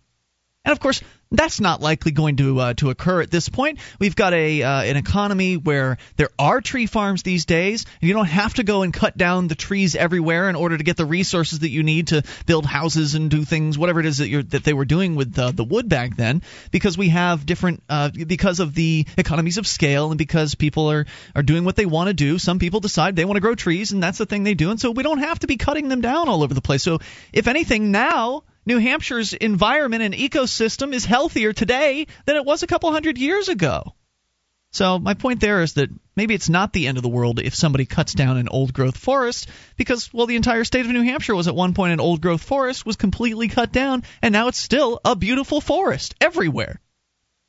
1-800-259-9231 and of course as we pointed out reality is that people that care about the environment which is a lot of people are going to buy up the land that they think is the most sensitive, the most important, and protect it. That's what some of them do today. And it works very, very well. In fact, uh, Dr. Mary Ruwart talks about that in her book, Healing Our World, which is, by the way, an excellent book to hand to anybody that considers themselves more of the from the liberal side of things, uh, you know, that, that is looking out for the little guy, concerned about the environment, that kind of uh, mentality going to really work with uh, the book Healing Our World. Dr. Mary Ruwart, her website, ruwart.com. She actually has the entire 90s edition of her book available free on her website. Although I highly recommend purchasing the uh, the aughts edition, the one that was published in the last uh, the, the, the most recent decade here. So uh, head on over to ruwart.com and enjoy that. She is a really talented lady and a very persuasive writer. Very well documented, by the way. Let's continue with your calls and talk to Jeremy in Canada. Jeremy, you're on Free Talk Live. Hello there. Hi there, guys. Hey, what's on your mind tonight? I just wanted to bring up a couple of observations about the Olympics before Certainly. I go back to trying to ignore them for the next two weeks. By all means. Um, mostly, you know, what I'm noticing about them is this, this collectivist, nationalist mindset, which is really pervasive about it. Uh, Sure, the opening ceremonies, yeah, that's the whole thing, basically. The opening ceremonies, especially, you know, everyone gets this feeling like somehow this has to represent Canada. And of course, everyone has a different idea of what it means to represent or be Canadian. Right. The, the tragedy of the commons, I guess, combined with the collectivism. Mm-hmm. Uh, one one comment I saw in a discussion forum where where this was being discussed was uh, someone who was upset, even offended about the way that the national anthem was performed, and his comment, which really made me uh, uh, laugh and then be disturbed, is that the national anthem should only be performed in a very traditional way because, in his opinion, it is it is sacred. Was the the phrase that he used? You are not being nationalistic enough. Oh, it's just ridiculous to think that this song somehow cannot be adapted or you know changed without offending some higher hmm. power. You know, I don't know who wrote our national anthem, but it sure wasn't me, and I sure don't care what they do with it. You're just not oh. patriotic. Yes, well, no, I'm not really, and you know, I, You, I you hate really, Canada. You hate Canada. I can tell. I don't, I don't hate Canada, but I certainly can't understand the logic behind patriotism anymore. I don't think there is Uh, any logic. It's just blind devotion and obedience. It really is. It's it's uh, a sense of national pride, as far as I can tell. And the more I, I think about that concept, you know, I, I don't see pride as a, a bad thing. I don't see it as a sin. You know, if I if I do something, if I have some accomplishments and I'm proud of it, that's you know a good feeling that motivates me to do you know achieve good accomplishments in future.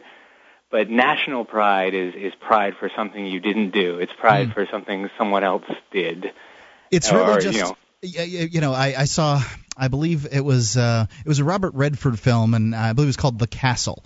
And he said this is the way you motivate men. You say this is your flag. You fight for your flag. You never let your flag hit the dirt now go out there and then you and then you take the flag into battle and those men will fight for that flag. And that's what nationalism's about. Nationalism is is a uh, is a team mentality of people that aren't on that team uh, that that that benefits the people that are on the team. The people that are on the team are the players and the coaches and the, uh, The you know, government all that people, stuff. in this And- case. right in this case it's the government people and really not even the low level government people. They're not on the Right. team. They're just the the the janitors in the stadium Right. So we had we had some Canadian uh, mogul uh, skier, I guess, won a, a gold medal. And to hear people talk about this, everyone who approached me to ask if I, I guess it was some some record, some new thing that hadn't happened before.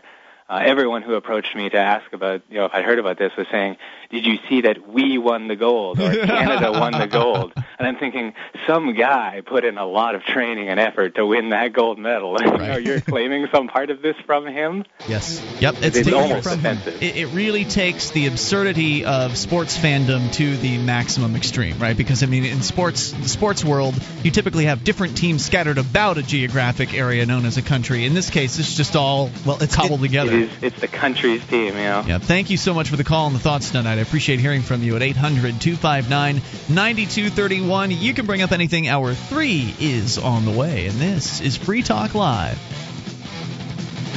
Attention, all active duty members and veterans of the U.S. military.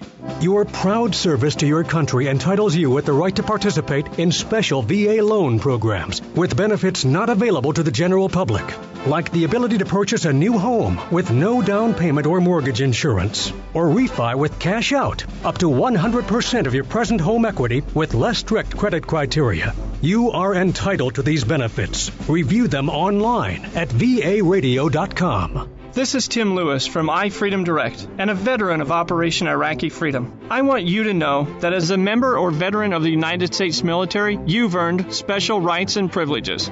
On your feet and get the details at varadio.com. iFreedom Direct Corporation is a private lender approved by the VA and licensed in most states. In certain states, certain restrictions and limitations apply. For a current list of licenses, disclosures, and all benefits, go to varadio.com. varadio.com. Free Talk Live. You can take control of the airwaves. Dial in toll free 800 259 9231. It's the SACL CAI toll free line 1 800 259 9231. Tonight, it's Ian with you. And Sam. And Mark. And you can join us on our website at freetalklive.com. Give you the features for free on the site, so enjoy those on us. Again, that's freetalklive.com. And from creating new and old media to political action to civil disobedience and market based activism, you'll find more for pro freedom activism than you may have ever imagined possible when you move here to New Hampshire as part of the Free State Project. Learn more at freestateproject.org. That's freestateproject.org. And the countdown to 10,000 has begun at uh, the Free State Project. Uh, there's nothing official going on here, but uh, we've mentioned it over the past day or so on this program that the statistics are 9,921 people, 9,921 people have signed up for the Free State Project, which means we're now 79 uh, away from reaching 10,000 which is a, a big milestone. It's halfway to the goal, the original 20,000 goal of the Free State Project. At that point, all the members only have to get one more member, and uh, we're done. We get to 20,000, and the uh, the move period uh, begins. Of course, hundreds of people have already made the move early. There are over 800 people, uh, well, close to 800 people now that are officially in state and more are coming. Again, over 9,920 uh, people signed on. So, will you be the part of the first 10,000 signers? You can be if you sign up soon, because uh, I imagine this last 79 is going to go pretty quick. So, head over to freestateproject.org and get on board. Let's go to your phone calls. I believe Tim is listening to KBYO FM in Louisiana. Tim, you're on Free Talk Live. Well, good evening, boys. Good evening, sir. What's on your mind tonight? Well, um, a little bit of. Uh, I'd like to revisit last night's you. Sure. Um, you know. Uh oh, Tim, you're on a cell phone, aren't you? Unfortunately. Okay, you cut out for a moment, but it sounds like you're back. So go ahead. All right. Um, we don't get good service out here in the swamp, you know. That's all right. I know what it's like. Um, and uh, actually, your radio station cuts out a lot too, but that's another point. Um, the, the, you were talking about cannibalism last night, but nobody addressed the issue of ca- the cannibalism of capitalism. What does that you mean? know, in which people are just eating each other for lunch, for their you know, for their income. They're they're sucking the lives out of their neighbors and their employees. And how do you mean? Uh, yeah, how? Well, simple. You know what? What is you know what? When we go to work, what are we doing? We're trading the hours of our lives for capital, right? For money. You yes. can't. Uh, you, you cannot. Ex, you know, like uh, when the time comes, though, there's no way that you can buy an hour of your life. You know. And when the time comes, there's no way you can buy an hour of your life. What does that mean? Yeah, You can't I mean, I mean, if you're laying in that deathbed, there's no amount of money on earth that is gonna Right. really do the job. So you, know? feel like you are you feeling like people work too much and there's not enough leisure Oh time? boy, howdy! Oh man, big time. Well, Okay. I I mean, I, I understand what you're saying, but um, that like maybe society is, is kind of, um, you know, re- marketed uh, that uh, hard work is a good thing, and I'll I'll give you that that that much is true. But don't you think people should be free to work as much as they want to? Um, if they're that stupid, Why do you think people you know- work so much? people work so much because like there's this this culture of consumption, right? Okay. In Yeah. which you got to have the newest, latest thing, you know, and um, the consumption is such that we're just sucking it out of the earth as well. You know what the, your previous caller there was talking about the environment. Mhm. You know, and um, you know a, a tree farm is in no way the same thing as a forest.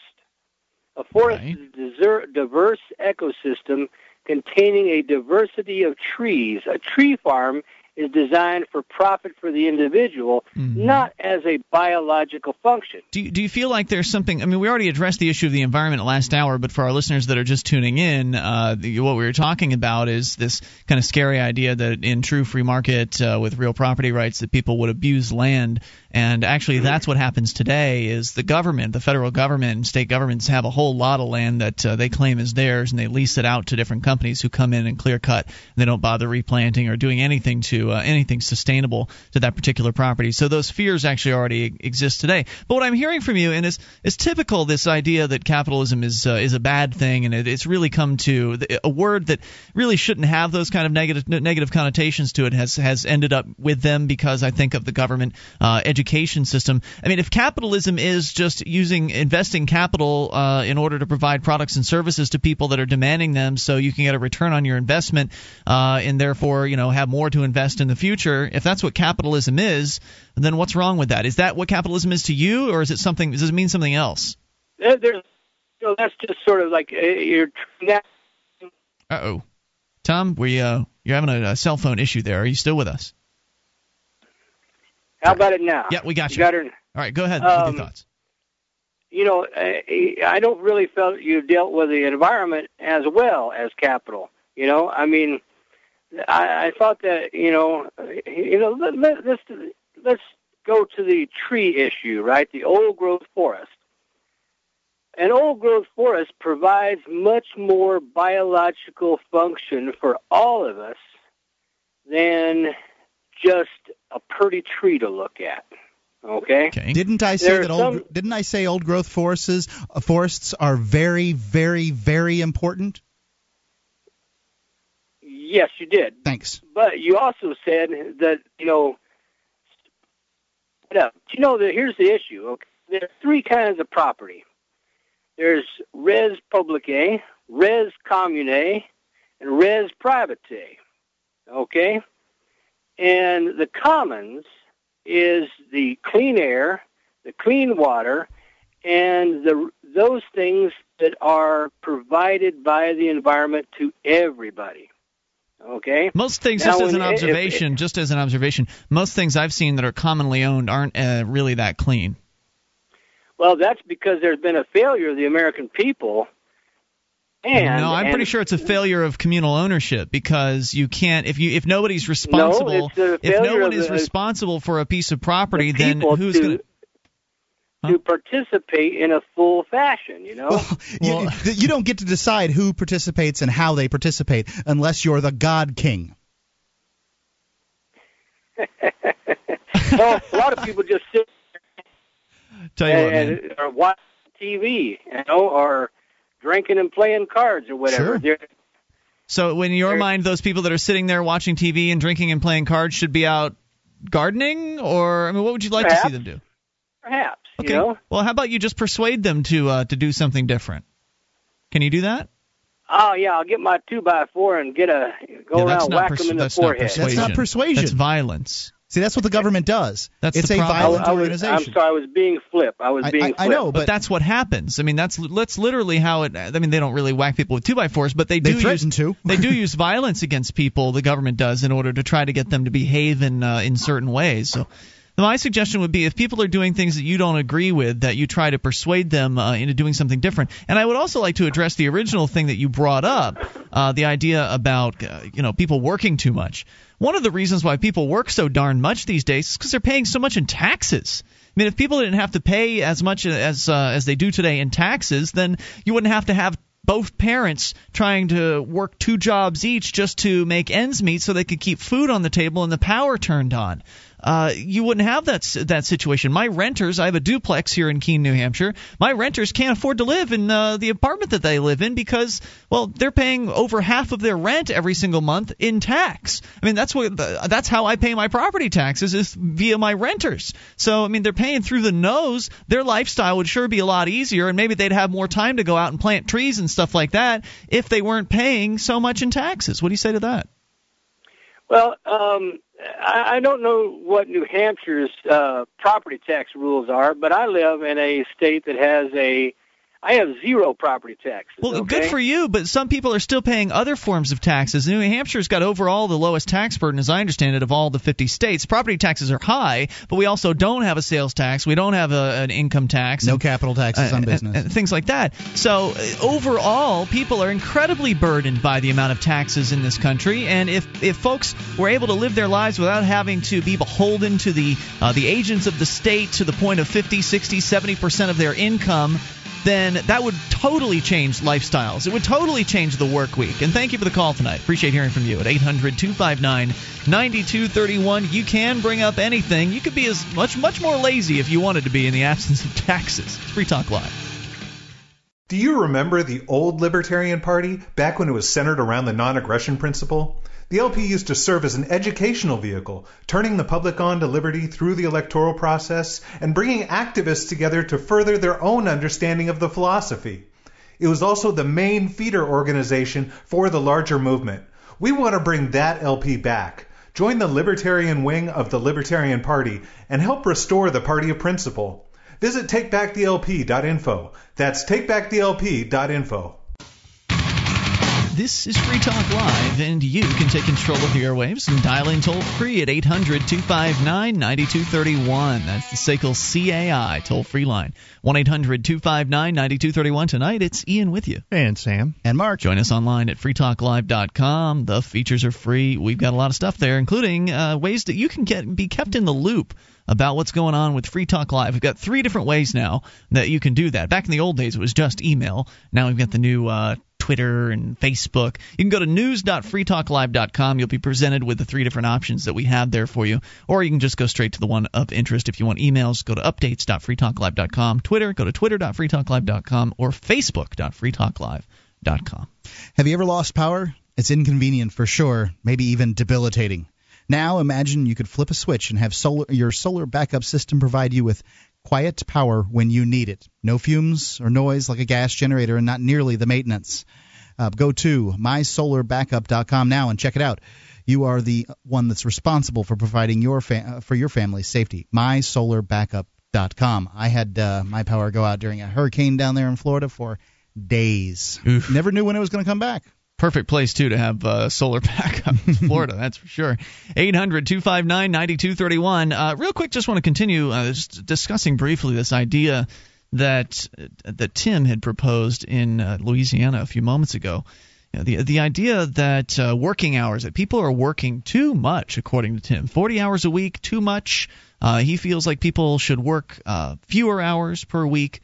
And of course, I pointed out that people wouldn't have to work as much if they didn't have to pay as much in taxes, if we didn't have this behemoth of an organization known as the federal government and the state governments uh, hovering over us, sucking off a significant portion of the money that we earn. We're paying a significant portion of each paycheck out, and more than that, because it's more than just what you lose in your paychecks. It's all the other various different taxes that you might not think about that often. The taxes, for instance, that you're paying through buying products. Like you pay all of the taxes that every company that manufactures products that you buy pays in their manufacturing process because they pass on all those taxes to you. And don't forget the regulations that the federal government puts right. in place to make sure that there's a handicap bathroom in every single bath. You know, every bathroom needs to be replaced with a handicap bathroom or whatever it is. All these, uh, you know, thousands silly upon regulations. thousands of yeah. regulations that add costs to the, the price of products. So in the absence of the coercive state, we'd all have a whole lot more leisure time in our lives. But still,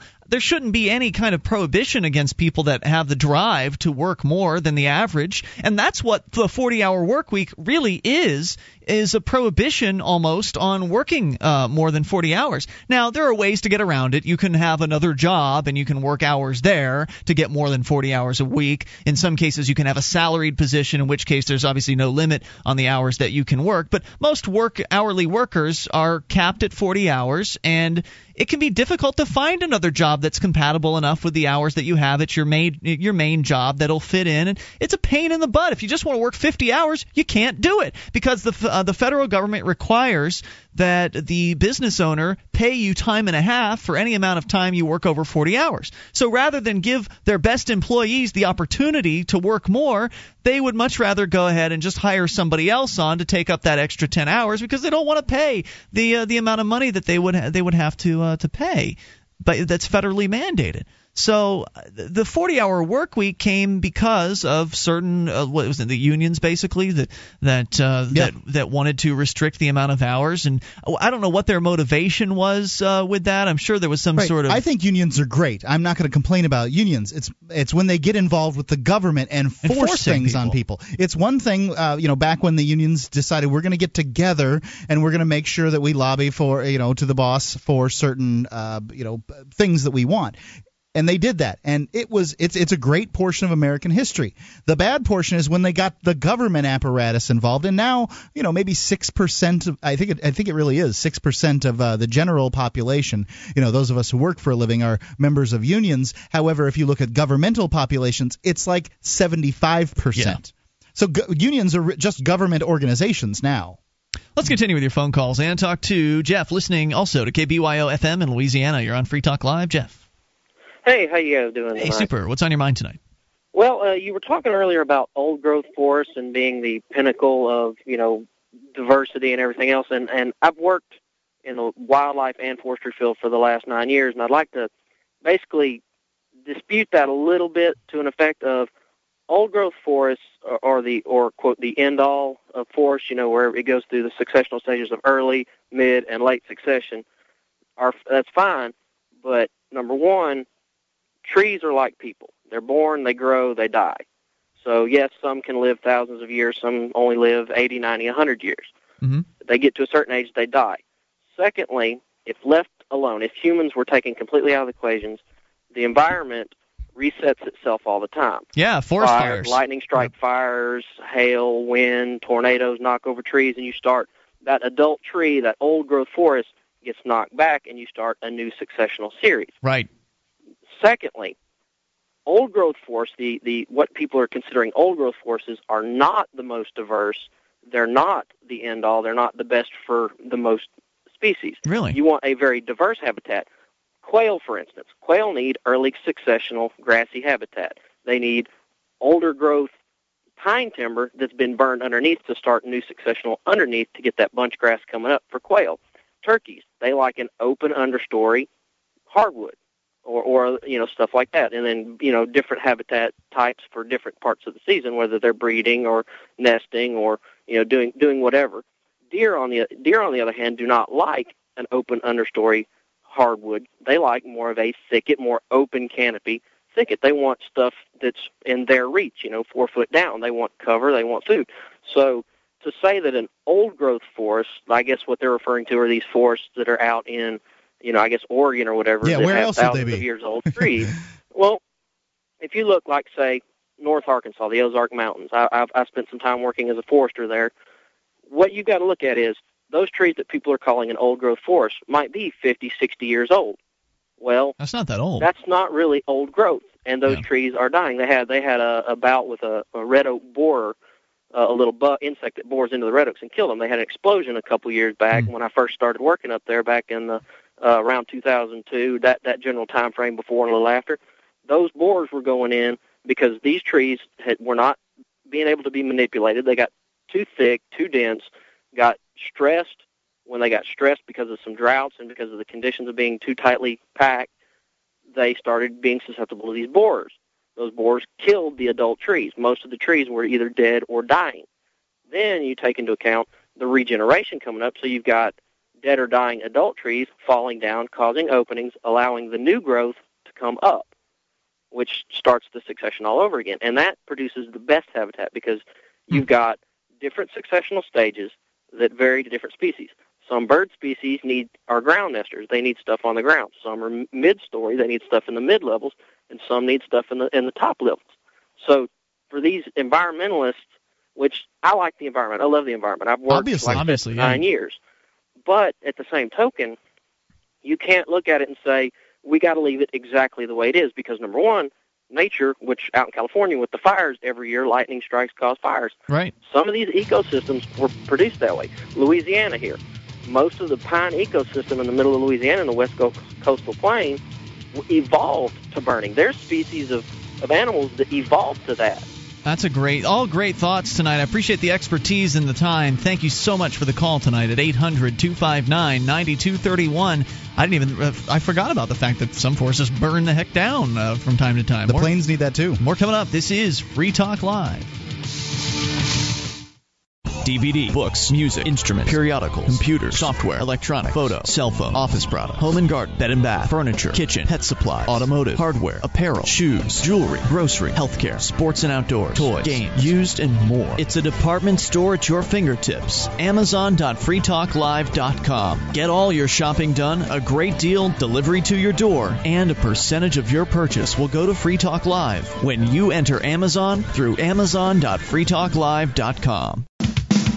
This is Free Talk Live. Bring up whatever's on your mind by dialing in toll free 800 259 9231. Take control of the airwaves. Tonight it's Ian with you. And Sam. And Mark. And you can join us online at freetalklive.com. The features are free, so enjoy those on us. Uh, and those features include different ways to listen. You can listen uh, via our live streams, broadband or dial up flavors. We also have a webcam plus listen lines. Go get all the details and get tuned in for free at listen.freetalklive.com. That's listen.freetalklive.com. When it comes to personal protection, what do top police, military, and civilian self defense instructors get for themselves, their families, and recommend for you?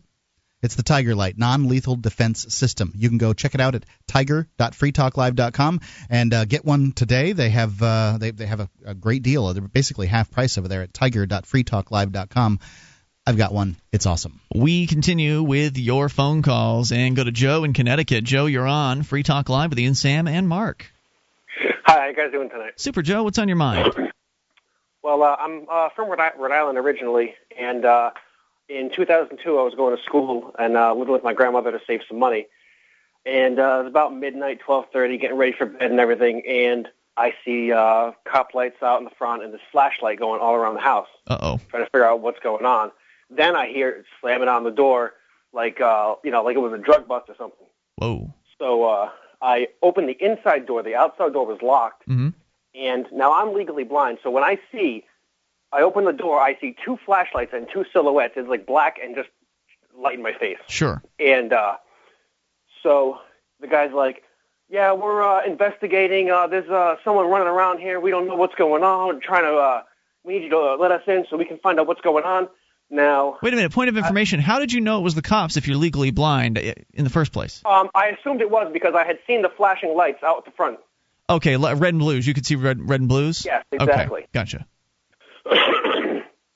And, uh, and and in fact, that was part. I was a little concerned because I wasn't. I couldn't see badges or anything. So I, you know, I, I was kind of going on a uh, out on a limb. But uh, anyway, Yeah. I would. I refused to open the door. I said, "Look, there's nobody here that's not supposed to be here. Everything's fine. Do whatever you got to do. We're all okay." And he goes, "If you don't open this door, we're going to break the bleeping thing down." Oh boy. and uh and and I and I said, look, I don't know what you what you want, but you know, there's nothing going on here, blah blah blah. And I go, and I had mentioned that my grandmother was in the house, and he said, well, we want to see her. Now she has trouble walking. It takes her a good five to ten minutes to walk, you know, from one room to the next. Jeez. And so we, I, the only way I got out of this situation was I had to get her up off the couch and you know help her out to uh, so that the cops could see her. And then they said, okay, well, it's fine, and then they left us alone. What was that about? Um, evidently, I found out later. Um, one of our neighbors is friendly with my grandmother, and they have a daughter or granddaughter, whatever it is, about about the same age as I am, and her boyfriend was running around the neighborhood, and uh, he uh, he had uh, drug priors and all this stuff. I don't know that he had a you know a violent record, but he he was you know a, a drug user and whatnot. Which I mean, I have I don't, whatever you want to do, I don't care as long as you don't infringe on me Yeah. my business. Um, and so I guess they were looking for him, which they, you know, they found him, uh, you know, a little little while after that. But, But uh, what, what was the what was the reason for wanting to see your grandma? That I don't understand. I, I, I, I honestly don't know. I think my, my the only thing that I can come up with is, you know, he and I were about the same age. He could have assumed that I was this guy and I was hiding out here. I see. Um, and everyone that I talked to about it, all my friends, I explained the situation, and I said, if it wasn't my grandmother's house, I would have shut the door and they could bust in and do whatever they want. But it was her house, so I wasn't Yeah, going to be too combative. Sure, it wasn't Uh, really your place to uh, to make a stand. That's a good point. Uh, yeah, g- wow. Uh, generally, it's a bad idea to answer the door for the police because the more information you give them, the more likely it is they'll find something to arrest you for. But it sounds like you managed to get out of this one okay. Yeah, and if the outside door hadn't been locked, I would very unlikely w- that I would have opened the door in the first place. Right, because then they'll just step in. If they've got the opening, Exactly. they'll uh, they will take it. Right. Anything else you want to share tonight? Um, well, as far as Tim goes with his uh, anti-capitalist mindset, um, I just want to say that uh, free market capitalism is pretty much the uh, the engine that has pushed humanity forward to, throughout the generations, create less and less work for themselves. But you know, some people you just can't argue with. That and giving um, them enough uh, uh, enough wealth that they can actually study the environment to keep it pristine. Because you can believe that uh, primitive peoples did not do that. Yeah, that's a good point. Hey, uh, one thing you may want to consider, I mean, and this probably won't happen again, but uh, for other people that may find themselves in this situation with police banging on the door telling you you better open it or we're going to kick it down, uh, pull out the phone, call the police, or call 911 and say, look, I'm legally blind. There's two men I can't identify standing out on my front porch, and they're telling me they don't have a warrant, but if I don't let them in, they're going to kick my door down. Are these police officers? And if so, can you get somebody out here to restrain them? Because that's illegal. Mm. It's a neat approach. Thank you for the call tonight, and I appreciate hearing from you in the story at 800 259 9231. Just to touch back on his point about uh, wealth, it's a great point. Uh, people 100, 200 years ago, they didn't have the kind of leisure time that uh, that we have today. I mean, the caller earlier was complaining about the 40-hour work week.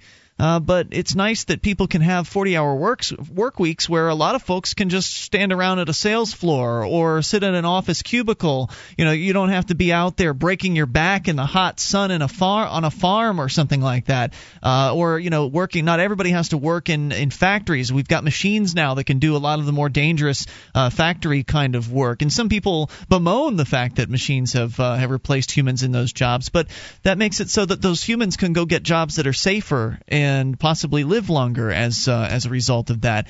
And I'm constantly reminded about how wealthy we are in uh, in our society, and constantly appreciative of it. I mean, despite all of the taxation that we have, as I pointed out, despite all of that, we still have a tremendous amount of resources and, and wealth at our disposal that we can use in whatever way that we uh, that we feel is appropriate. I mean, we can get on here and bemoan the different people's choices of lifestyle, and uh, certainly, you know, we I think that there was a shot taken earlier tonight at uh, the folks that sit around and watch, you know, uh, American Idol or whatever. The idea was that well, they are, they aren't doing what they could be doing, but that's okay. They're doing what they want to be doing. They're doing what makes them happy. And how great is it that they have the free time in which that they can spend their their free leisure time doing pretty much whatever it is that they uh, that they want to do. I mean, if you go and you look online and you look at all the various different types of websites that there are out there, it's an incredible testament to the amount of wealth that people have around just the world in general. Certainly, there are some places that don't have it, uh, but in in general, the you know westernized kind of uh, societies are very very wealthy.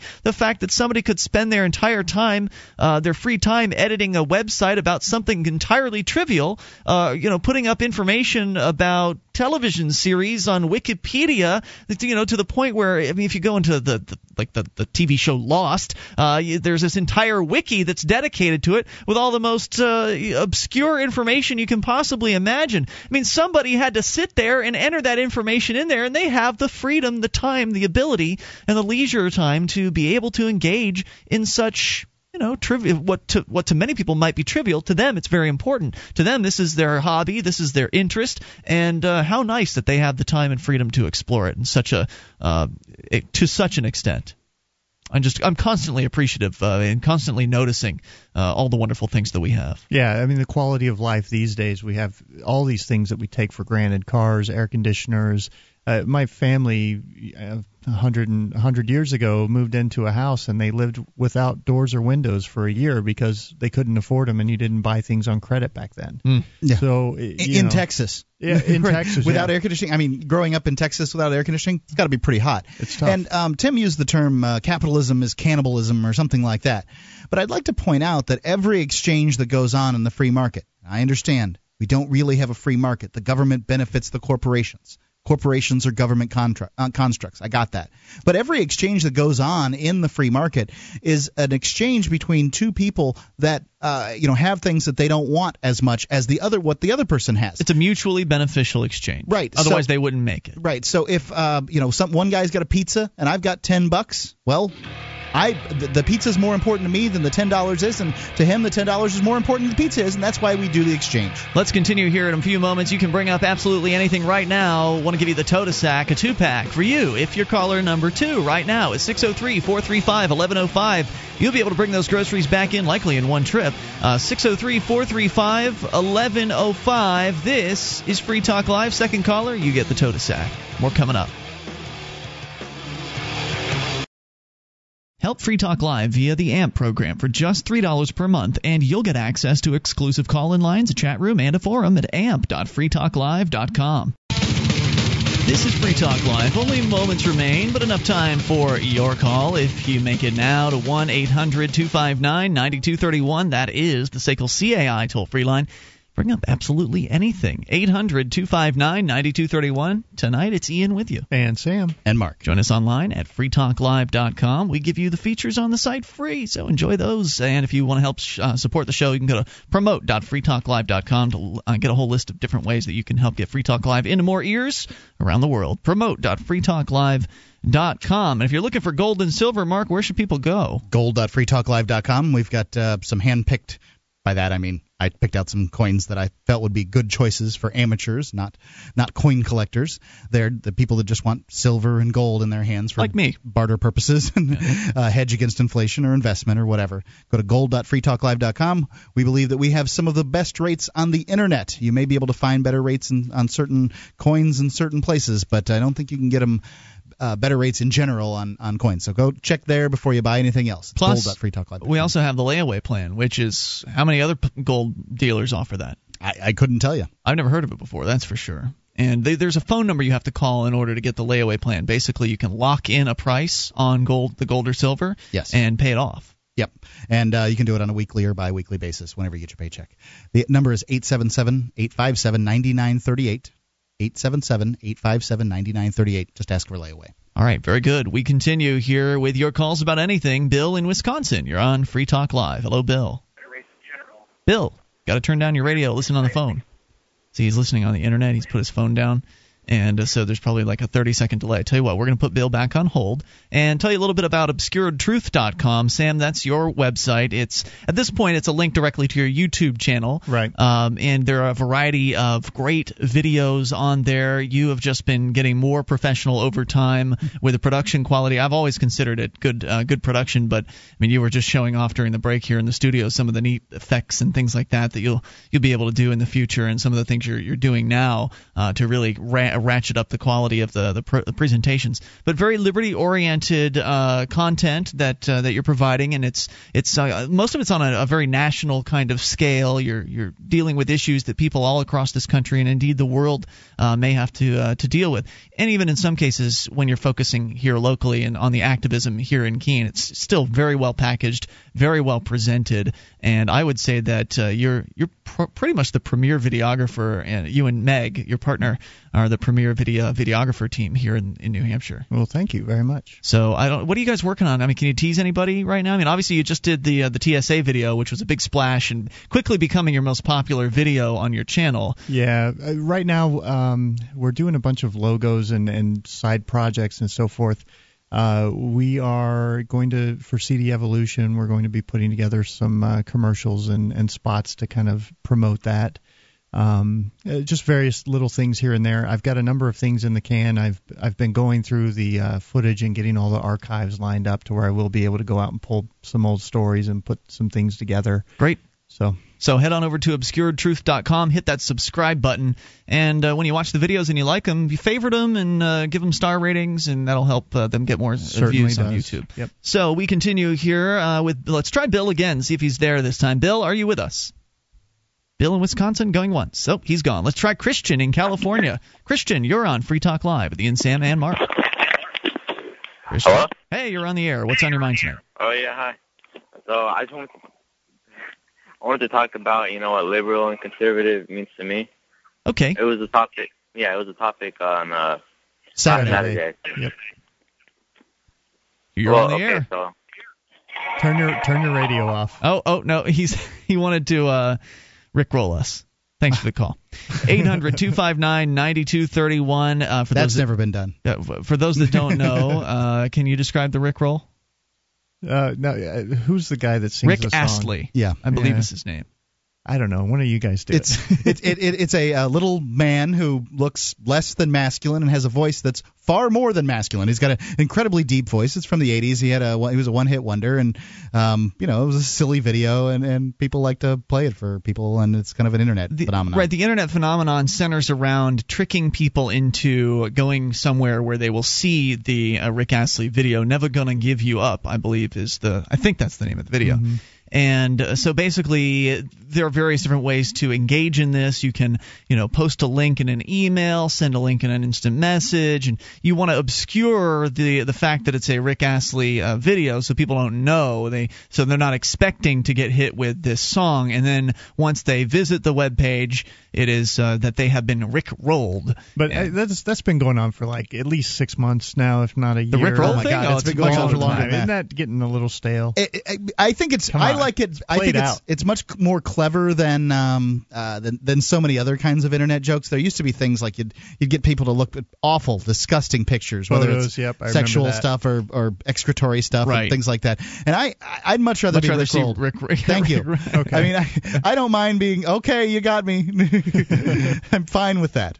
Let's see what what is you know while we're on the topic here. You know you can still uh, bring up absolutely anything, but while we're on the topic, how long has the Rickroll been uh, going on?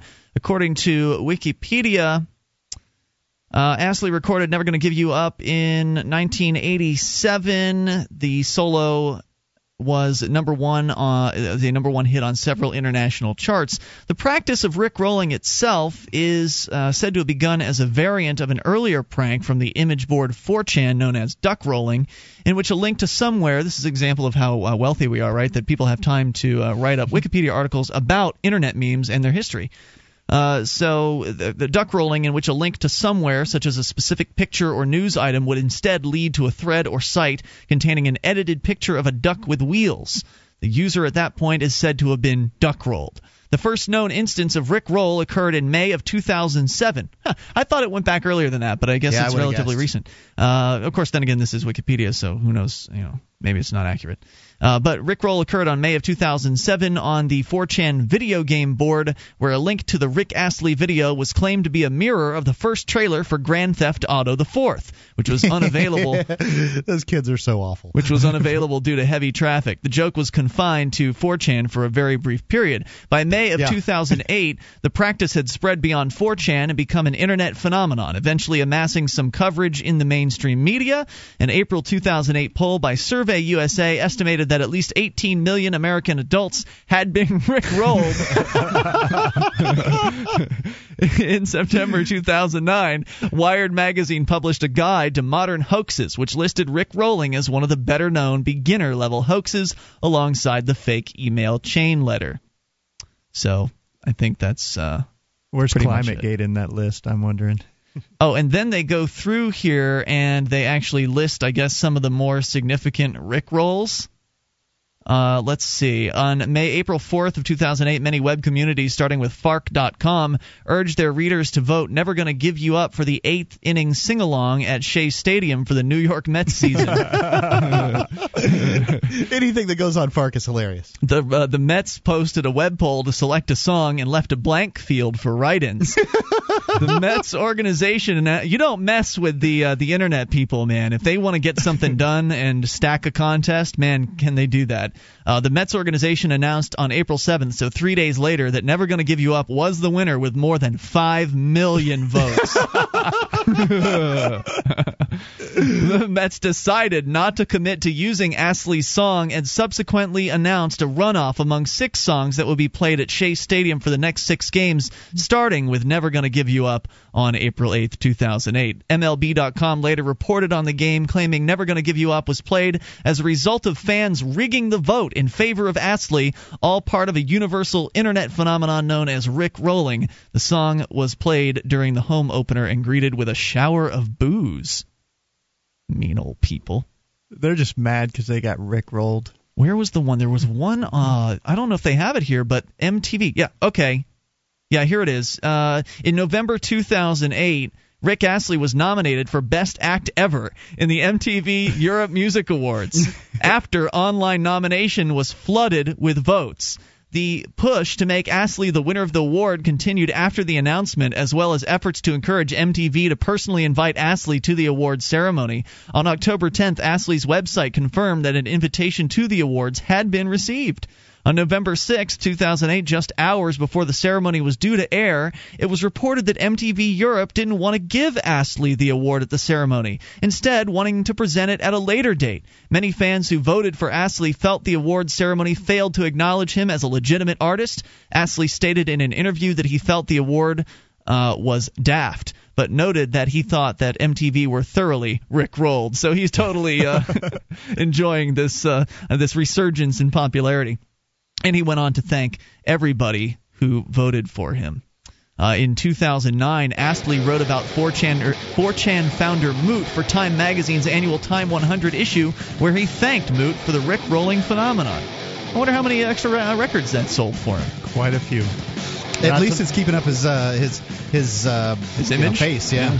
Hey, we're out of time. It's been Ian here with you. And Sam, I am. And Mark. More than you ever wanted to know about the uh, Rick Roll phenomenon, and I didn't even get through half the page here on Wikipedia. We'll see you tomorrow night online in the meantime at freetalklive.com.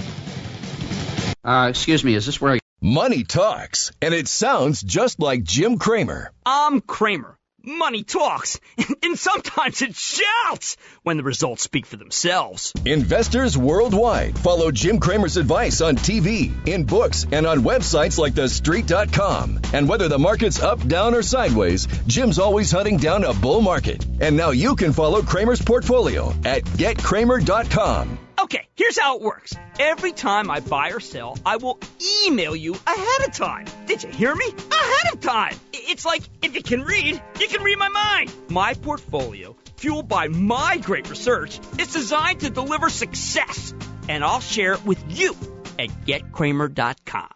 Today, you can sign up for two weeks of free access to Cramer's Picks and Portfolio. Just go to getcramer.com and enter code word FREE. GetCramer.com free today. Go to getcramer.com, code word FREE.